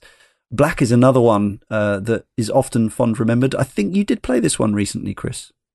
I did stream it on the Xbox original. technical uh, technical tour de force for the time. Hmm, Um, but I remember playing it on again on the Xbox, and yeah. it had a real problem with bullet sponge enemies, if I recall. It is. It turns into an absolute slog towards the end, and just yeah, it just it becomes. And I hate using this word attributed to games, but unfortunately, I'm going to say it: boring. Right. You know, it just generally becomes dull. And, Yeah. uh, It looked good though. yeah, it has not aged well. There's a lot of much, Ugh. much, much better shooters these days. You don't need Criterion stepping outside their comfort zone, and I think with a few minor Yeah. tweaks to those numbers, I think it could have been a lot more fun. Yeah, if it stopped it with the you know using using the entire magazine to take someone Yeah. out. Headshot, been, headshot, you know, headshot, die! Please die! Yeah. Please die! Yeah. Uh, Medal of Honor Frontline, which did let you kill people with headshots, was a, a slightly compromised sort of consoleized interpretation of the already existing Medal of Honor games on the PC. We covered the But a first follow one. on from the PS1 game. Yes, and indeed, which which is where the Medal of Honor series started. The Red Faction games, I remember a, a friend of a friend absolutely singing the praises of the original Red Faction from the high heavens. I never played Red Factions 1 and 2. I believe these have been re-released and, and or remastered as well, but I don't have a lot of... Uh, I think by this point I was playing Halo and thinking, Red Faction. Everyone else too, I guess, by the sounds of it. yeah, yeah. I only played it on the PC. I never. Okay, which would have been so yeah, That's why I'm staying stum. But fair uh, enough. Good. I love the idea of the deforming environment. Yes, And then, yes. of course, the third one, Yes. I believe, brought about the now infamous song of Space. What's it? Space Asshole. No. Yes, from uh, Yeah. from the Idle Thumbs folks. Yes, that did get a remaster, didn't it? That that one Yeah. remastered. Uh, Killzone we mentioned, and we we also talked about it a bit in our Killzone Two podcast. I think. Yeah, I mean, I did actually dive onto this one. I mean, uh, I really liked the campaign, despite the problems with it. I thought it was a good, Okay. good shout, a good step in the right direction. But it wasn't. It's far from what it what it purported to be. Yeah, But you know, didn't live up to the hype, sadly. Uh, platformers, yes, uh, the genre was transforming, and certainly there are a lack of. Uh, I'm sure there are some examples. A lack of 2D platformers on on on the system. Um, a lack of 2D games in general. I mean, there there was some retro type stuff and some conversions of older things, but generally 3D was the name of the game here. So in Klonoa 2, Lunatea's Veil, which sadly I've never played. I've played the original. Um, was a sort of 2.5D thing, which is uh, which was very well regarded, but I think a bigger deal in the US than in Europe. And Rayman 2 Revolution, one of Tony, our Tony's absolute favourites. There are multiple, multiple versions of this. Uh, it was a Dreamcast game. Uh, it's been on DS as well. Uh, there are, are lots of lots of ways to play, but I don't think there's anything wrong with playing the PS2 version if you fancy a proper old school style 3D platformer. Josh, were you into this kind of thing? No, not really. uh, just hoping. So yeah, I've already mentioned uh, that sports fans were well catered for in this time. Yeah, uh, I've already mentioned it, but World Soccer Winning Eleven Series or Pro Evolution Soccer One Six, absolutely like some of the most important video games to me of all time. I'd already played previous gen football games, you know, through um, Kickoff and Sensible Soccer and uh, the ISS games on the uh, uh, both on the SNES and then the N64. But the Pro Evo games were still for me. I mean, I had some great times with FIFA in the sort of 09, 10, 11 era, and even more recently. Uh, although I think the series is treading water at best now. But that time, Pro Evo Soccer, I had a load of mates at work. I used to drink and smoke. It was awesome. We just used to spend, we used to play it for many hours every week. We had organized leagues. We had, uh, we had proper rivalries and, and genuine memorable moments that I can, yeah, I can still recall individual sort of m- moments of matches and goals and tournaments that happened around that time. It was special. And those games were just so beautifully observed and put together, uh, that obviously I would probably choose to play a recent uh, eFootball PES game now over those PS2 games. But in terms of how important and how good they were for the time, nothing's really come close. The the excitement I felt when I first saw a, a, a TV in a shop running Pro Evo on the on the PS2 ahead of release when I was still playing the PS1 game and the upgrade in graphics, the upgrade in resolution. Oh my god, it was uh, yeah, just just stunning and stellar, and yeah, very very fondly mem- remembered times. And I hope I hope we will do a Winning Eleven series podcast one day with some uh, some people who feel similarly to me.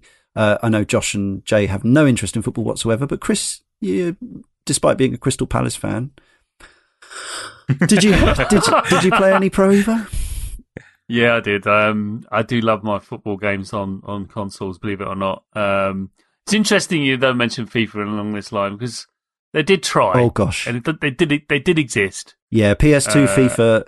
Uh, Yeah, and oh boy, yes, they Yeah. didn't. maybe it should be in the turkey. They section. didn't We'll make. They didn't make the list. Let's put it that way. Yeah, No, so it was no they tried. competition. It was yeah. It was just yeah. Any football. I do fan. remember. I do remember getting a review copy once, and uh, that was interesting. Trying to describe that in comparison to Pro Evo, but uh, no, I've been playing those since uh, 64 days and stuff. So yeah, um, I still, and also sensible soccer and stuff, which isn't really a football game. It's more of a pinball thing that goes up and down. Um, but uh, no, uh, I, I. The reason I'm so silent, uh, uh, Leon, is because you're you're- right. They were instrumental in this to this day to this day, whether EA want to admit it or not, they got a lot to thank for those Oh, games. for sure. Thank Yeah, yeah. They learned a lot of lessons. I should also mention uh, there was a PS1 game called This Is Football, which they did follow up a couple of times. This was a Sony London, is it, or was it a Soho? Sony Soho, I think. Mm. and I actually did a bit of I'm going to say uh, it was uncredited and unpaid for um, consultancy work on This Is Football 2000 and something. Um, I made I made friends with the, one of the developers on a drunken night by insulting his game, and um, I was I was introduced to somebody while already drunk, and I heard the words "This is football." And I just started laying into how it wasn't nearly as good as Pro Evo. And then I was, it was pointed out to me that I was talking to one of the key people behind the game that I was slagging off, which was cool. Um, he was very nice about it, and he said perhaps you could uh, put this down on a document and send it to us and say why you think that Pro Evo is so much better than our game. So I did, and we had about a year's of a year of email back and forth and uh, the documents that I sent got used in their planning meetings, and uh, and they said it was good stuff. So I, uh, you know, they still didn't make a game that was as good as Pro Evo because, of course, it's not that simple. But I contributed, and I got a free copy because I worked on the game in my head anyway. Nice. See, what you did there is what every everybody's doing on Twitter these days, which is basically saying to the devs, "You're shit." Yeah, like, yeah. your game's crap. Yeah. And stuff. The difference is they actually wanted to hear what I had to say. Yeah. also, it was like in his face.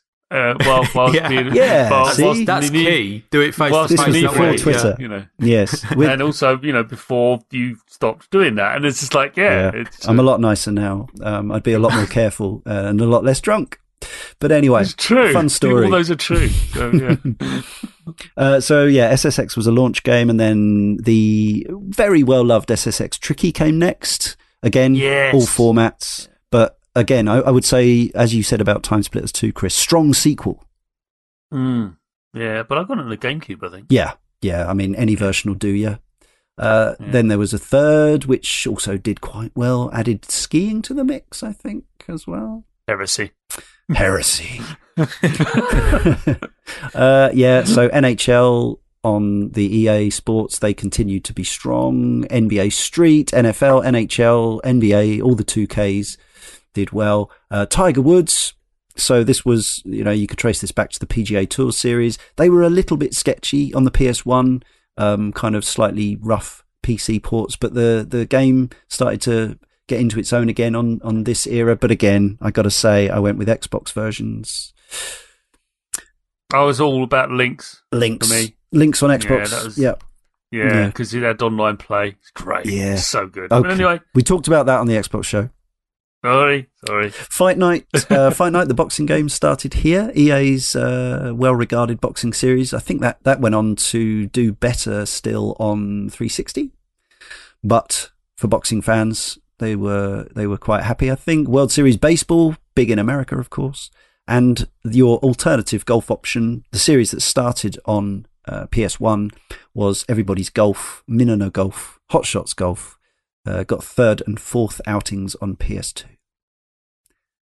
Fantastic. Still going, still going. They're, they're so good. Yeah, love them. One on VR for PS4. So good. Nice. Really is. Colin Alonso from the forum says, I had three distinct phases with the PS2. The first time, uh, mhm. the first was in my teens.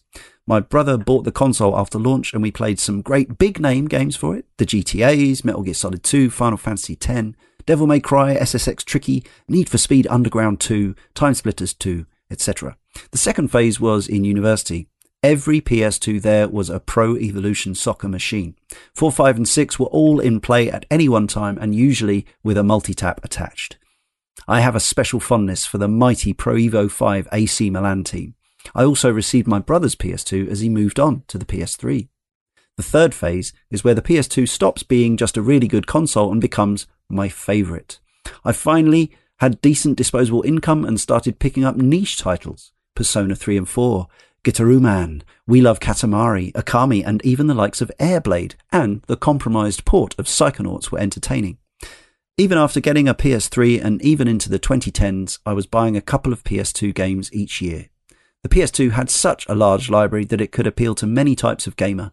It continued to appeal to me even when my taste changed and developed over a period of 12 years. I eventually retired the machine, but if I had enough space, I would get a CRT TV and hook it up again. Me too. Uh, there's probably, because this was a Japanese machine and it was massive in Japan as it was everywhere, there are probably countless JRPGs and ARPGs on this uh, platform, but a few that are worth mentioning because of their high esteem and acclaim would be Dark Chronicle, aka Dark Cloud 2. Not something I've ever played, any of you? First one I did. Anyone else? I think Leah, No. Leah cha- uh, champions this for the podcast at some point. I was going to say I played the first two hours of Dark Chronicle like a couple of times. Um, I I would love an excuse to play this all the way through. Cool. Me too, actually. The series of Monster Hunter began on PS2. Now, it didn't really get into its stride until uh, PSP and multiplayer uh, in Japan was where it really started to kind of yeah become a phenomenon. But lest we forget, it began with a PS2 title. I have actually Yeah. played the original. Yeah, I think Monster I did possibly. I Yeah. did too. I, I remember playing it online as well. It was one of Oh, the was it? earliest Oh, okay. Yeah. Oh, okay. Oh wow! And uh, I was really excited about it until I until I sort of realised how grindy it was. Very grindy. I didn't understand how how grindy it was. That everything was just minutiae, and I could never cook. You know, it's like, oh, come on, really? It's But, it's yeah. funny because like that hasn't changed, right? It's still No, no, it's it's like still a still is. Skinner box Skinner box uh, style game, but I feel like it, it in terms of like design trends, it was maybe a little bit ahead of its time Yeah. because now all of that stuff like Destiny, uh, Division, all of that stuff, all, that's really on trend now. But at the time, like this was a bit of a a bit of a a wild like different style of game. Hmm. Uh, Shadow Hearts 2 or Shadow Hearts Covenant, again, just a very well regarded game that I'm afraid I know very little about, but needed mentioning. And Nippon Ichi really started uh, at this period. The original Disgaea, we're now on Disgaea 5, 6, something like that. Five, 5. five now. Uh, on PS2. yeah. Oh, no, no, Switch. Sorry. And there's multiple versions of, of, of every game after 4, I think. Uh, Disgaea 3, I think, was uh, originally a PS3 exclusive. But yeah, Disgaea's 1 and 2, the uh, turn based strategy RPGs, sort of Final Fantasy Tactics or Vandal Hearts esque. Um, almost, I suppose, Fire Emblem might be another. Uh, but with, again, with a lot more grinding. Uh, there was also a spin off called Phantom Brave. Perverted penguins. Yep. that's Dude. That's what that series has. P- That's Prinnies. the takeaway from that. Thanks. Thanks. Prinnies Yeah. indeed. we love a prinny. Uh, fighting wise, yes. So uh, Dead or Alive 2 was uh, already on Dreamcast, but came to PS2. Uh, Soul Calibur 2, of course, was there were three versions, and arguably the PS2 was the uh, the one not to get for reasons. Um, and the PS uh, Soul Calibur 3, which we also covered in the podcast, was exclusive and had a potentially game breaking and memory card erasing bug. But uh, that wasn't the only It wasn't the only thing about it. But anyway, uh, there were still some 2D fighting games. You could get a nice Street Fighter Zero anthology and a Darkstalkers one if you're in Japan. Uh, Guilty Gear X2, as I mentioned, came out. Brawler wise, not really much of a concern at this era. However, Rockstar made a game called The Warriors. They later, uh, based on the movie, they later upgraded it for the PSP. Well, I say upgraded. They sort of made a DX version, but a handheld version. Um, did anyone play The Warriors? I've got it on a PS4 because they did a remaster or um, a re-release. Oh, it's the upscaled version. Yeah. Yeah, yeah. Confusingly, there was also a The Warriors Brawler released on Xbox Live Arcade that looks to the uninitiated absolutely the same, but is by a completely different developer and by all accounts absolutely terrible. There you go. Uh, Need for Speed, the original Hot Pursuit 2, if you see what I mean. Uh, I mean, I don't think I bought any Need for Speed games on the PS2. There was Gran Turismo 4, as we mentioned. Probably most importantly at this time. And three. And 3, yes. Yeah. Uh. Which, so, I just remember getting the steering wheel with three. right. Um, sorry, that's why I'm mentioning it because I'm not sure if you're going to talk about add-ons. We, we kind of did that, yeah. There, there were But some no, steering did- wheels and, um, and, and It arcade was sticks. powered. It was powered, and I had to plug it into another power source, and it was, Nice force yeah, feedback. and really good. Right. I just remember Nice. very, it's a warm, fuzzy feeling going home with a large or- orange red box Mm. with Gran Turismo 3 in it because I adored 2. I really did. Yeah. My brother and I used to play that uh, on PlayStation 1 a lot. So, you know, having pick up 3 and like that's why I'm mentioning it now. It's, it's an important drivey game. Yeah. Can't ignore it. And uh, 4, it, it, it seems to lack the same sort of thing. Uh, by, by 4, by the time 4 arrived, I just lo- I moved on to Forza, I think. Mm, yes, it had competition Yeah. created by kind of created itself. Uh, but yes, we covered the Burnout games, of course, on podcasts. Uh, I, uh, I mean, the, the, this whole series uh, up to this point was was on PS2. Although by the time of the last game, Dominator, that was that was uh, this gen only, I think, wasn't it? But yeah, point of it, uh, Burnout Two. I skipped one, bought two on PS2 the day it came out. Absolutely loved it. Rebought it on Xbox later, um, and then played three and Revenge on Xbox as well. But I don't think I, I think Criterion were absolutely like they they were uh, really technically adept with getting the most possible out of the PS2 as as I understand it. Yeah, they did release Burnout Dominator. That was an exclusive to PlayStation 2, wasn't it? It was that at the time, yeah. Yeah. Mm. And um, just on that same sort of vein of uh, developers really stretching the PlayStation 2 as much as they can towards the end of its life, they did release a Motorstorm game as well. Oh yeah, that's right. Yes. Yeah, Arctic something. Mm. Arctic um, Edge, Arctic. Yeah, something Something like like- that. yeah. Yeah. It's not bad. Mm. Okay, it's you know, it's a good shout. It is not.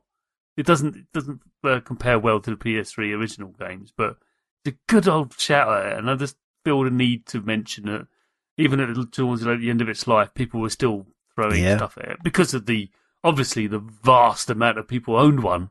You know, it's just it's a commercial decision, Yeah, but also for sure. it's nice to see the you know developers going, "Yep, this game was designed for the PS3, but let's see how it sh- what it what it looks like if we throw it back onto the PS2 and see if we can pull it off." And the answer is kind of. Mm. Yeah, of course, a lot of people who couldn't just go out and buy a PS2 would still have been, you know, kind of lusting after a game that was called Motorstorm, and so it made sense. Yeah. Uh, car combat wise, you already mentioned it because you could play it online. Big in America, never really a massive deal over here. The Twisted Metal games, Twisted Metal Black. Uh, my memory of this is I bought Devil May Cry, and the person in the Virgin Megastore, as it was then, put a Twisted Metal Black disc in the box instead. Luckily, I noticed before I'd got all the way home. and then I went back and said, I don't want this. I want Devil May Cry. Uh, rhythm and music wise, uh, we were, yeah, we were sort of in between uh, stages, but um, we did a podcast on Harmonix, uh, mighty frequency and amplitude, um, particularly favourites of mine on the system. And yeah, although the Dance Dance Revolution thing, I think in terms of mainstream appeal, kind of peaked at the late PS1 era. Uh, there were, I think, there were a number of DDR games on PS2, DDR Max Dance Dance Revolution over here. Um, and you could certainly still go and dance, dance your way uh, to fame at the Trocadero in London at this point, I think. But um, Time Crisis, talking of arcade things with big units, Time Crisis 2 was one of the first games I got with the machine because I always loved the light gun game, and I sadly missed, you know, the fact that you can't just hook up light guns to modern TV sets. Another reason to own a CRT, not just for the way it makes older games, older consoles look better, but also it you can do the whole light gun thing. Um, Jay, you said you didn't want to play Silent Scope without the, Mm. the, the gubbins, but did you get a G-Con 45? Not for the PS2. I had the Time Crisis on the PS1 and loved it at the time, but I, I, I think there was definitely a point, and it's probably still true to this day to a degree. I'm not a big fan of having to buy peripherals, um, like guns and stuff for controllers. Oh, you got a stuff. VR headset though. but that's not the same thing. Like that's a whole different kettle of fish. And I feel like in in some ways the light gun games are better on VR. that kind of that. I That's mean, the I've new way playing- to play was- them. Yeah, I would say. Yeah, I feel like um, I, I was talking recently, like definitely aside, but um, Blood and Truth Yes, yes, yes. is to me what um, it felt like a, a 21st century time crisis. I absolutely like into it, but but yeah, not on not at the time with the PS2. I had little interest in having to sort because it's just a hassle of pulling out all this stuff. I mean, it's still true to this day, really, having Yeah. to pull out all these extra controllers to set something up. It, yeah, these games were, uh, you know, these Japanese developed um, arcade Yeah. light guns, though, were really, uh, you know, kind of proper high score skill challenges. Um, Yeah. uh, I also want to mention because I, I had it on an import. They released the original Time Crisis on PS2 with the entire Point Blank trilogy uh, on Mm. one disc, and that was just a thing of beauty for me. And um, I would love it if uh, if there was some way to play those games on on modern systems. Uh, I suppose there kind of is, but um, aiming, you know, like you're aiming a, a cursor at the screen on Super Mario Sunshine on the Switch with the with the Pro controller, but it ain't the same. It's just not quite the same. Brief shout out to the Lego games. Now there had been Lego games before, but the Traveller's Tales Lego games, TT games, this is this is where they started this gen, this era. Lego Star Wars, which was lest we forget, the first game in the series was actually based on the prequel trilogy because that was still concurrent at the time. Um, I mean that franchise and those those that genre of games is still going, and Mm. there's a new one coming, and they're doing a compilation of all the Skywalker Star Wars games. Uh, again, I think I bought these on Xbox original rather than PS2, just for the this you know the slight graphical upgrade. But I'm sure these sold way more copies on PS2 than they did on Xbox. So yeah, a couple of the notorious turkeys. Now we will mention it, uh, even though I don't think I I don't think it's it's not in the kind of um, the absolute. You know, it's not Rise of the Robots or anything, but a game that came out very flawed and you know had a lot of hype and a lot of hope behind it was Tomb Raider: The Angel of Darkness. We'd had all the we'd had what six five games before this, including you know one, two, three, and then the two kind of guide ends. I think. Uh, yeah. and Oh. so yeah, this this was effectively going to be the proper Tomb Raider five or whatever they wanted to call it, five, six, seven, I don't know. Um, but it was a bit of a mess. Now I've never played this, so I can't speak for it firsthand. So who did? I've got it. I bought it day one. Nice. um, Disappointed? I was a- oh, yeah, hugely. Right. It's uh, it's awful. It's it, I don't know what they were trying to do with this because it's a mess of. eh, I mean, it, it has literally been God knows. I mean, it, it, you know, fi- what fifteen years? When did it come out? Two thousand four, two thousand five, Uh, three, I think. two thousand three. Yeah. You know, Yeah. yeah. So I literally played it, then put it down, and I've never gone back to it because Wow. Don't do it now. it won't. I it, couldn't do it if it now. I seemed bad then. I've watched, I've watched playthroughs of this because I've, I've, I was always curious, but I've got no patience to sit through it. But I can put a YouTube video on whilst I'm doing something else. So it's like, yeah, I don't miss playing it. It's, it's god awful. It's terrible. Like, and there's some ridiculous like loading in between sort of areas as well. It's just crazy. Can Can you just expand a little bit, Jay, on why? Because you just Sorry, mate. I just like Well, what what what makes it so terrible? 17 years because it completely well, it seems to completely throw out. It throws in all these kind of slight RPG aspects to it, which uh, it, it felt unlike any other kind of Tomb Raider game, and it wasn't. I think w- when I bought this, it was like I'm looking forward to what I consider the next gen version of uh, Tomb Raider, but instead it kind of threw out a lot of what we'd I say what we'd come to expect. I mean, the series was in dire straits at that point anyway. There'd been a, you know, Chronicles and Revelations are not great games in any sense of the word. They're, they feel very piecemeal, very rushed. As does this, to be honest. It feels like whoever the team behind it feel like they wanted to make a different game, but were lu- lumbered with Tomb Raider and Lara Croft, so they just went in the direction that they chose, and it's completely.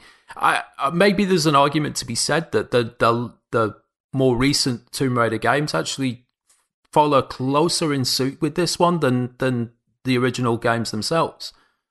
In terms of there's a lot of action, a lot of combat, and all that kind of stuff, and and you know the the skill trees and all that kind of thing.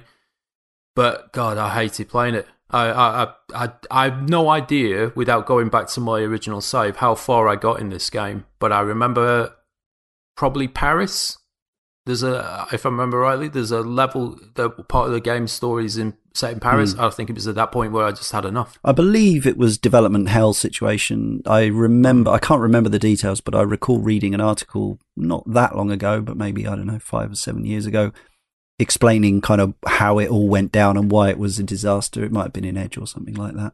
Yeah. But yeah, it, uh, it did not go well, but we've had two sort of se- series reboots since Hmm. that have gone rather better. The only other game that repeatedly came up on worst games ever on PS2 lists was uh, it's it's a good title. I, I, I like the title, yeah. No, I get like the pun. It's good. yeah. unfortunately, uh, yeah. So Ninja Bread Man came out in 2005. Also came to uh, Windows, PC, and later, e- despite the reception to the original, two years later they released it on the Wii. uh, Oh, Data Design really Interactive. Really? Uh, probably not. No. uh, I can't. I, I, I, I, as much as I like the pun, I didn't. I didn't purchase the game. But no. I mean, considering the amount of shovelware that did arrive on the PS, Well, there was an extraordinary amount. me. Yeah. a mountain. Did anyone? Has anyone else? Because yeah, like normally when I when I put those lists together, there are there are a, a number of titles, but actually, despite all that shovelware that you mentioned, Chris, I didn't find too Hmm. many games that were ubiquitous. You know, never play this PS2 games. I think there was a lot of hyper mediocre garbage, but not so Yeah. many games that were just outright, downright offensive. anyone? did Oh, anyone get well- stung by anything? Can they remember a, like a, other than Tomb Raider? Anyone got any? Oh God, I've just wasted my money purchases. Hmm, good question. Um, I mean, I should have seen this coming. Um, but Spider-Man Three, Ah, I bought okay. the PS2 version. uh, Like, so that this was one of those cross-generation titles. Yes. I bought the PS2 version of Spider-Man 3. It's really bad. everyone Um, loved Spider-Man like, too, right? uh, Spider-Man 2 is great. I, I mean, it's probably aged quite significantly, but I, I have a lot of positive memories of Spider-Man 2. Spider-Man 3 has those notorious meme-worthy cutscenes. Um, uh, you've probably seen the one on Oh, Twitter slams of in the the, the lady going, I'm gonna die, and then the whole building explodes. um, but I mean, that's a great metaphor for the entire game, to be honest with you. It's just a giant, f- you know, Spider Man flopping on his face and the whole building exploding is, yeah, that's the whole experience of that game. nice. I- it, it's interesting that you talk about cross sort of different versions because I think one of it's not really a slight towards the the game itself, but I bought Ghost Recon Two. I think on both. I had it on the Xbox, and then it must have been when around about the time one of my Xboxes went. I bought it on the PS2, or I was just a huge fan of the game and I mm-hmm. wanted to check out the PS2 version. But the PS2 version was an entirely different game. Like it wasn't even it wasn't it was like completely different levels completely Yeah. I- i guess they'd optimized it more to the ps2 so everything was really tight little confined spaces you were fighting in uh, i could I, I ended up not playing it. I ended up giving it my brother because I really didn't want to play it. That's nice it's of you. Hugely, yeah. I remember he got kind of pissed off about it because he um he complained to his mum that I only ever give him like the games I don't want. and I was like, well, what are you what are you gonna do? Brotherly Um, love.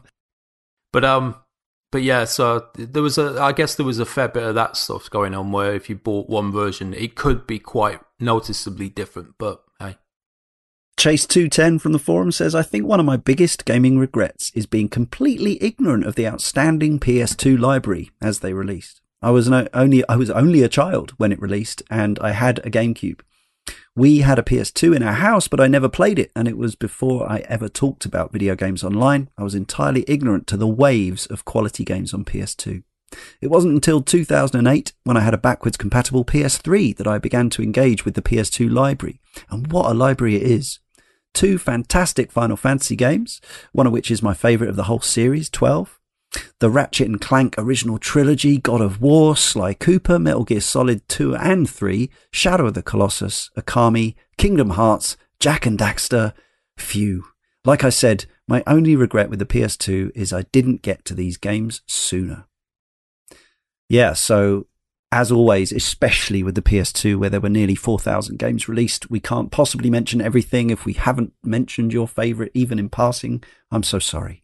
But uh, just one more chance to mention something that otherwise has gone hitherto unrecognised in this briefest of rundowns. Chris, you've got uh, you got a cult classic there that you want to mention. Good good shout for The yeah, Gregory Horror Show. Soul Collector, as it was subtitled in some regions.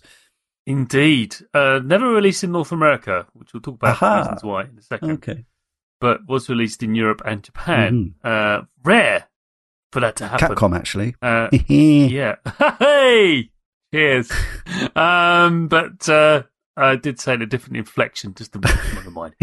Uh, this is a survival horror game, Mm. which is actually terrifying, hmm uh, despite the visuals. In fact, no, because of the visuals. Based on a cartoon, are- isn't it? It is based on. That a I've never seen. no, nor I. But um, it's the figures and people are made out of boxes, just really very large, polygonal sort of just boxes, rectangles, cubes. Better still, cubes. And uh, uh, this can p- put people off, but in fact, it just adds to the horror. It's Yeah. like almost like papercraft, really, really bad papercraft. Do you know what it makes me think of a bit? And this is not uh, meant to be an insult. It's a little Yeah. Five Nights at Freddy's in its kind Yes. of presentation. And the idea is you're meant to be capturing souls of other people in this, this hotel you find yourself trapped in. Um, and uh, Gregory has this hotel and he's basically harvesting souls and keeping them away from Death himself. And Death's not impressed with this and has charged you with actually finding those souls and giving them back to him. Uh, and Gregory's not in, not really of keen on you doing that for his own reasons. And uh, basically, the horror ensues. Uh, extraordinary budget release, late in life of the PS2, and now quite hard to get hold of, apparently. Yeah, I think it's quite Um, expensive. I, I gave my copy away to a friend. I hope Hmm. he still has it in case we ever decide to cover it for the show. I think the most interesting thing about it, as well as it being a Capcom game that clearly has kind of a relationship with the Resident Evil games and is Hmm. kind of the forgotten Resident Evil twisted cousin Gaiden. It, It has is. a kind of Yeah. really weird, um, or not really weird, but really clever sort of pseudo real time uh, Yeah. aspect where it's it's a bit like it reminds me a bit of the Bomber Club in Majora's Mask, in that you have to kind of you have to learn when and where to interact with the cast of Correct. characters in the hotel. Yes. If you cause noise, there's other characters in the um, in the in the hotel that aren't necessarily uh, evil but are annoying. Like the grandson of Gregory is just oh, a little tyke. Oh, hello! He just doesn't shut up and yells and just makes your life a misery because you can't listen in on the because what you try to do is you, you're a detective almost. You're trying to listen in on other people's conversation right. to find out where they're going to be, and then you have to be at the right place. And your health isn't health; it's sanity, and your sanity is steadily eking away. And when you do it actually get caught by the other residents, they they put you through an absolute horrific horror show, and they uh, torture you basically the you your your sanity is reduced significantly afterwards. It's really quite dark. it's messed up, to isn't say it? the least. In a good way. but it's fan. It's a good. Yeah, we we. Uh, I do believe I could have petitioned now that I do have my copy. I know exactly where it is. I'm happy to say, and uh, I'm more than happy to cover it. Maybe maybe you could put it forward as your your pick for volume ten. 2020, Mm. yeah, 2021. Yeah, I assume it's never found its way onto the store for either PS3 or PS4 because of the cartoon license, which is a real shame. That's the problem with licensed games, isn't it? it is. It's a bit of a cult classic. Anyway, and the other one you mentioned, which did get a brief mention earlier, but yes, uh, I had forgotten this game existed completely. Tourist like the rest of the world. Yeah, Tourist trophy. yeah. Um, this is I love the Gran Turismo games, and I do like motorcycle games as well. Because motorcycle games are more they're more about really attacking those corners. In fact, that's all they're about, in my humble opinion.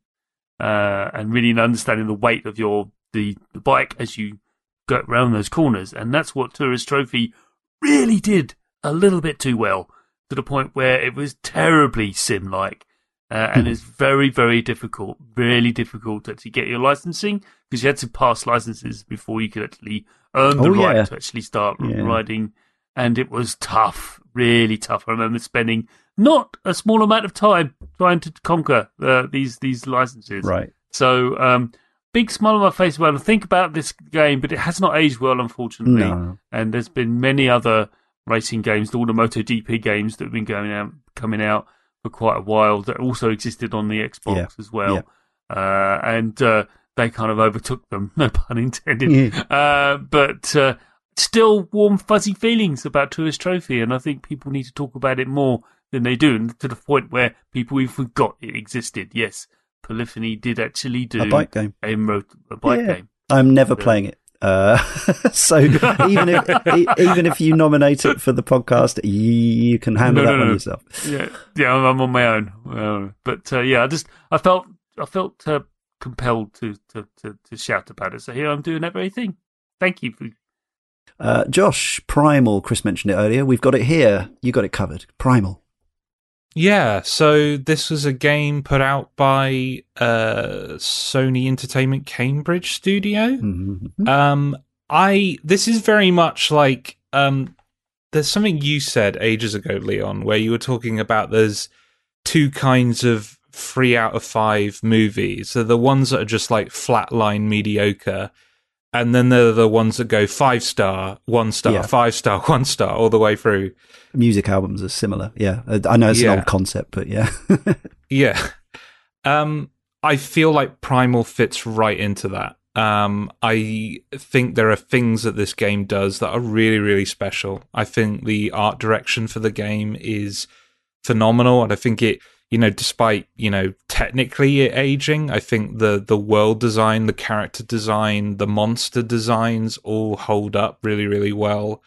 Um the ambition with like some of the systems like there are two playable characters in this that you can swap between. You've got jen who has all these demonic powers that she can adopt and then you have scree who's this little gargoyle um, dude who can crawl up walls and climb up walls and each world that you enter into there's like obviously there's the kind of like standard Zelda kind of there's a water world, there's a fire world, but these were expansive and, and big and um they had they looped back on each other in a kind of like a you know it's kind of similar to Souls, not quite there yet, but kind of similar to Souls in the way they loop back on each other on themselves. Um and the way that your demon powers, like there's the water world where you basically become an underwater demon. That stuff was really compelling. I do not think the combat or any of that stuff has aged particularly well. And I don't know if I can wholeheartedly recommend people go back and play it now. But I do think in just in terms of being like a visual tour de force and the voice acting as well. I think the voice acting was above average for the time. Um, I remember they famously got the sidekick from Xena, Warrior Princess, Wow. to play Jen, um, which you know at the time I Yes, think yeah. counts as stunt casting, but maybe not these days. Um, but yeah, I, I, yeah, I think just aesthetically, it's really, really memorable. Cool. And yeah, another mention because this really was a, uh, this sold a lot of copies and uh, although it was a film tie-in, uh, with a, a, a much beloved uh, superhero movie and one of the ones that really set the bar for the last kind of yeah 20 years almost of uh, 15 to 20 years of, of superhero movies. Uh, Spider-Man 2 was a sort of follow up to a PS1 game that was by Neversoft, I think. Yeah. And then, but it kind of Treyarch took it on and uh, and did their own thing. It ended up on every format imaginable at the time. Um, and but yeah, I think people were just really taken aback by how much. uh, Obviously, we've now got the PS4, PS5 game, but at the time, this really nailed the the the the locomotion of being a Spider-Man, right? Oh yeah, as, I mean, and it's basically until we get to the Insomniac Spider-Man that anyone really came close to topping this for me. Like, I think the just the feeling of weight and and the physics of the web swinging in in the original Spider-Man Two. Um, they kept trying to top it. Like I remember Ultimate Spider-Man 2 came out and it was just a bit more automated and it didn't feel it didn't have that gravity, that feel that Spider-Man 2 did. And then Spider-Man 3 came out and that was just a tire fire of a video game. Um, but like there's so many good things in here and I feel like even though uh, you know, I think the most recent Spider-Man is kind of I, I think it offers up a better experience overall, and I would recommend people go to that than this. The skeleton of Insomniac's kind of experience is here. Like a lot of the elements that make Spider Man PS4 so great started here. Um, there are some things about it that have aged really badly, like Tobey Maguire's very phoned in vocal performance. Like he, like Yeah. he just could not, could. Oh, Alfred Molina as well. I love Alfred Molina, but So he I, really yeah. checked out, Yeah. checked out in this this. yeah, uh, it wasn't video really game. like these days. It would be part of your contract not only to do it but to do it well. Whereas back then it was like, oh, I've got to do the video game. Um, Yeah. Oh, just one more thing on this. Um, the the the addition of Mysterio um, in Ah, Spider-Man okay. Two. all right, There's this all-time one of the funniest video game jokes ever is when you walk into a convenience store. You see Mysterio buying some groceries, and then his health bar goes up three times. So you're thinking, wow, this is going to be a multi phase epic boss encounter. You punch him once and all three health bars drain completely. And he just goes, don't hit me, don't hit me. I just, it was so funny. It was so funny. Excellent. Uh, yeah, just two to mention. Not a uh, PS2 exclusive. I don't think. I think it came to Xbox, but um, and it also spawned a sequel and a spin-off, Baldur's Gate: Dark Alliance. So I was scared of Baldur's Gate on PC, the CRPG, because it looked really grown up and complicated. Yes, I was 30 years old at this point. I don't care. Um, Dark Alliance was, uh, was it Avalanche Studios? Um, a Dungeons and Dragons themed dungeon crawler, a bit Diablo, a bit, um, yeah, it's that kind of thing. Um, I guess players of Hades currently might uh, might know what Dark Alliance is all about. But it was extra slick. I think it was a 60 hertz, uh, 60 frames a second, or 50 frames a second, possibly in PAL. And um, it was just yeah, it was like it was it was Gauntlet brought up to date for the for the 2000 and somethings, and uh, I had a lovely time. Absolutely magnificent pair of games. And I do think they were exclusive to the PS2. I thought they were Uh, on Xbox as well. yeah, Oh, maybe maybe you're right. Wrong. Um, But Champions there was of Norath. also uh, Heroes Champions of Norath. That's yeah, the one. Yeah, I never played that, but um, I didn't realize it was good. connected until after uh, after the the time. And Yeah. one more because it's the game that I still, uh, although I now have it on, I got it as a download on PS3, but it's the the PS2 game that I still play the most because it's never had a re-release or an upgrade or an upscale or anything like that. Uh, is Gradius Five. So Gradius uh, three and four was a another launch title, as I recall, in PAL territory or near. It was a compilation of two then, you know, already aging arcade games and got short shrift from reviewers because it was all old fashioned and, you know, schmuppy and, and also stupidly difficult, to be fair.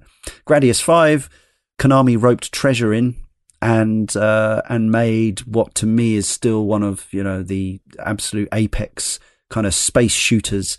Uh, if you want to see what it's like, it's tough, but McKeel is playing it on YouTube. When I say it's tough, I don't mean it's tough. You're not going to find out what it's like. I mean, it's a tough game that you can watch McKeel and McKeel playing on our YouTube channel. Or there's other footage of it, of course, but um, yeah, absolutely magnificent and just an absolutely banging soundtrack. I just wish because it is a little blurry around the edges now, especially playing it even on component on a modern TV. I would love an upscaled, upresed uh, remaster of Gradius 5. Konami showing a few little twitching signs of life at the moment, so I guess it's not impossible, but we'll see. Final correspondence for the show is from Cornelius Smith, who says, Being a fortunate enough soul to have grown up for the most part with the gaming industry itself, I've been able to see its evolution firsthand. From my first doughy eyed experiences as a mere babe on my sister's Commodore 64 to the black slab of cool that was the Mega Drive, the untouchable Amiga, the ubiquitous PS1, and the smattering of other consoles, I was lucky enough to have a go on around mates' houses. I've been blessed to experience some wonderful gaming motes, moments in my circa 33 years of gaming. To this day, though, the PS2 is probably the only console I've experienced relatively early on in its run and up to its eventual obsolescence. I can vividly remember the hype and chatter regarding the PS2 and it being a foregone conclusion that it was going to be released. Nothing could prepare me for the first time I clapped eyes on actual footage of it. I wasn't fortunate enough to obtain one at launch. I had a plan though. I had naively taken up a summer job for earning meagre wages in the hope of scraping together the required funds. Alas, my £200 was insufficient to nab one from my local Another World store in Nottingham, which was at the time the only place left you could reasonably hope to grab a pre order, albeit at a vastly inflated price. My best friend at the time, who often had the latest consoles bought for him, had managed to get a PS2 at launch, so despite my earlier monetary failures, I was able to finally experience this previously unattainable machine, and I was hooked instantly. The sleek black box spoke to a futuristic ambition, not only in its design, but in the games it would duly deliver. Fast forward another year, and my spotty 17 year old face on Christmas Day aghast at the box I was holding aloft in my quivering, angsty hands. I had one. Yes, it was mine. As fate would have it, a rental store had opened up nearby. I hastily gathered up my Christmas money to go and rent GTA 3. They didn't have it in stock. Boo. I was undeterred though and absolutely had to get some games. I settled for Airblade, Alone in the Dark, and Half Life. While the PS1 always felt ubiquitous, the PS2 was a behemoth in comparison and massively outsold its predecessor. It was everywhere. It's ironic when I think about all of the that all of the machines I've owned, this is perhaps the one I am least bleary-eyed and nostalgic about, at least in sense of longing for it. The only tangible theory I have is that perhaps I was able to experience it fully from start to finish across most of its vast library. I, w- I was able to get some sort of closure as a result. Thinking about it now, this machine took me from adolescence into adulthood and took my gaming passion along with it. It's somehow actually slightly sad that I don't really pine for it that often. But maybe that's a good thing. Maybe it's the most complete epoch a gamer can truly hope for, and as a result, I can be at peace with that. A truly great machine. Thanks, everyone, all our correspondents. Uh, I don't think we have any particular order of uh, kind of passion for the PS2, but uh, let's start with Josh. In summary, I uh, sorry, I didn't Yeah, say what we were doing. um I I adore this machine. Um and I feel like I- I've been mentioning this throughout this recording, but like in terms of just being very very formative, um I don't think um any other console comes close. Um I feel like I can draw lines between a lot of the g- games I played during this era to games I'm playing now and loving now and kind of that's that's why I love them like like I can look at like Final Fantasy 12 and go okay this this visual style this aesthetic is why I'm drawn to stuff like Final Fantasy 14 over Final Fantasy 15 um and um stuff like the Persona series like Yeah. going on to play stuff like the the world ends with you and um, God of War, like, and Devil May Cry, kickstarting my love of 3D brawlers and, and Bayonetta and, and Astral Chain. And I often use like, and I mean, because sometimes when people say, "Oh, it feels like a, a PS2 game or an N64 game," they mean it as like a slur, Yeah. right? They mean it as a negative. But I often use like, because recently um, with Astral Chain, I played that last year. I said this feels like a PS2 game, and I meant it as a compliment Yeah, yeah. in that it had that energy, that kind of vibrancy of this era. Um, yeah, I, I just, I think, yeah, it's one of the greatest consoles ever made. I, I, I absolutely adore it. Yeah, I kind of got what uh, our final correspondent there was saying in terms of the sort of lack of affection. When I think of some machines, I get a kind of you know a warm hug, and with PS2, I, it's more about the yeah. I'm definitely got the, the the boot up sound in my head and and happy memories of of certain games and and particularly those Pro Evo sessions. It was an amazing time and the machine felt incredibly powerful even though you know I was lucky enough to have a Dreamcast before it and it wasn't so much of an upgrade on that. I mean going from an N64 to this uh, you know in terms of the the visuals on offer or or just a PS1 to a PS2 it was such a huge step up. Um, but actually the vast majority of the games that I enjoyed on the machine have been either kind of uh, supplanted or iterated upon or just re-released in a more convenient fashion. So there aren't, it's not, I do keep my machine around. It's still here. There are reasons. Um, but it, I don't have a big old library of games for it anymore. Most of them have been kind of passed on, sold, traded and whatever else.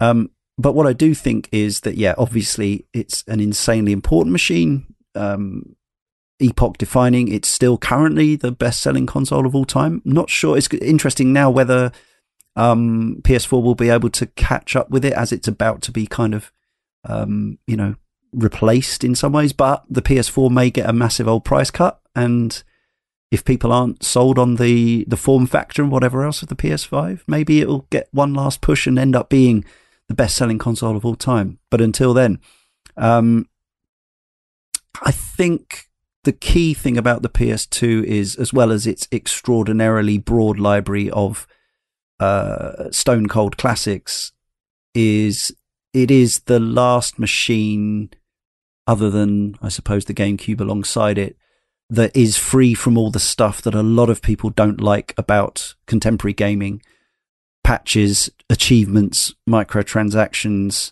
etc., etc. Your relationship is kind of starts and ends with the buying of the disc. That is the only one delivery mechanism for the game. You buy it, you play it, you you form a relationship with that game. Uh, you beat it with skill or whatever else, um, and uh, and and you lay it down. And there's no long tail for the game. There's no uh, afterlife or or or you know uh, um, kind of thrashing lashing out at the developers. There's none of that um, because or there wasn't you know because there wasn't at the time kind of thing. So I think if yeah if you if you do have that pining for a simpler time, um, then I think maybe like this is the ultimate machine to get for that experience.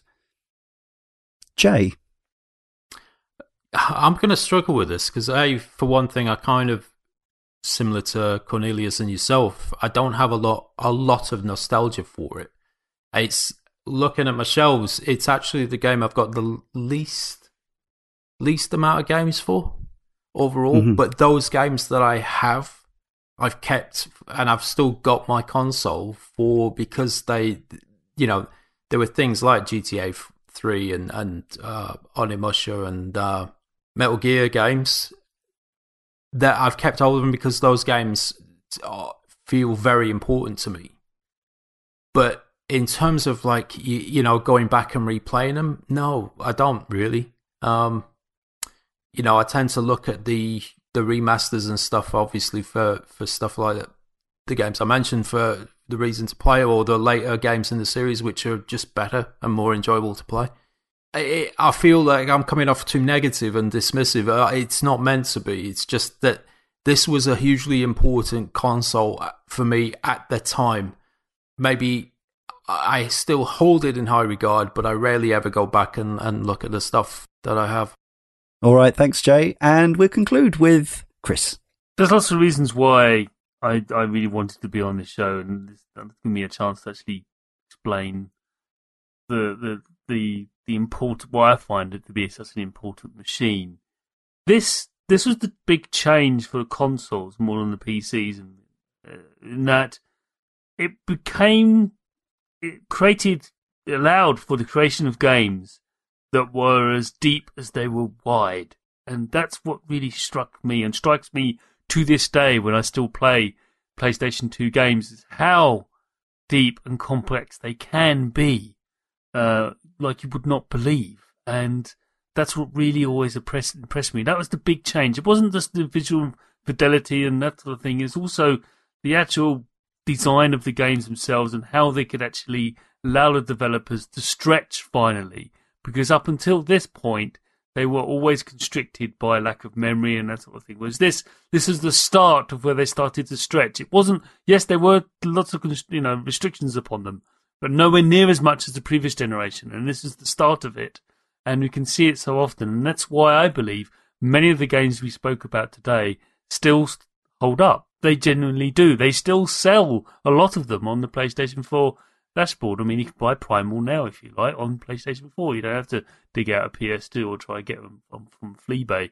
You can still play these games. And that's a testament to what happened 20 years ago when uh, suddenly the machine and the power and the technology almost caught up with the vision and the concepts of the ideas of the game developers at the time were trying to achieve with uh, video game consoles. So for that, for me, that is why uh, I believe the PlayStation 2 deserves this level of attention we've given it today. And uh, I'd like to thank everyone, but least of all Leon and, and uh, Jay for the opportunity to do that. So thank you. Oh, you're very welcome. Um, and yes, uh, no doubt this will be one of many, many things, uh, many articles and videos and, and podcasts and whatever else in uh, that around the uh, the 20th anniversary of the PS2 look out for that. So yeah, uh, it's been another long one as we expected with such a console, but it remains for me, Leon, to thank Chris Jay and Josh, all of our correspondents, and to you for listening through with us. If you've enjoyed this podcast, please do consider our Patreon, patreon.com slash Rinse. If you're not already a patron, you'll get our next format special, which is actually to be decided as I say this right now. It'll already be available. Imagine that. Just $2 a month. That's all we ask. It really helps. Until next time, and our next format special, what will it be? Farewell.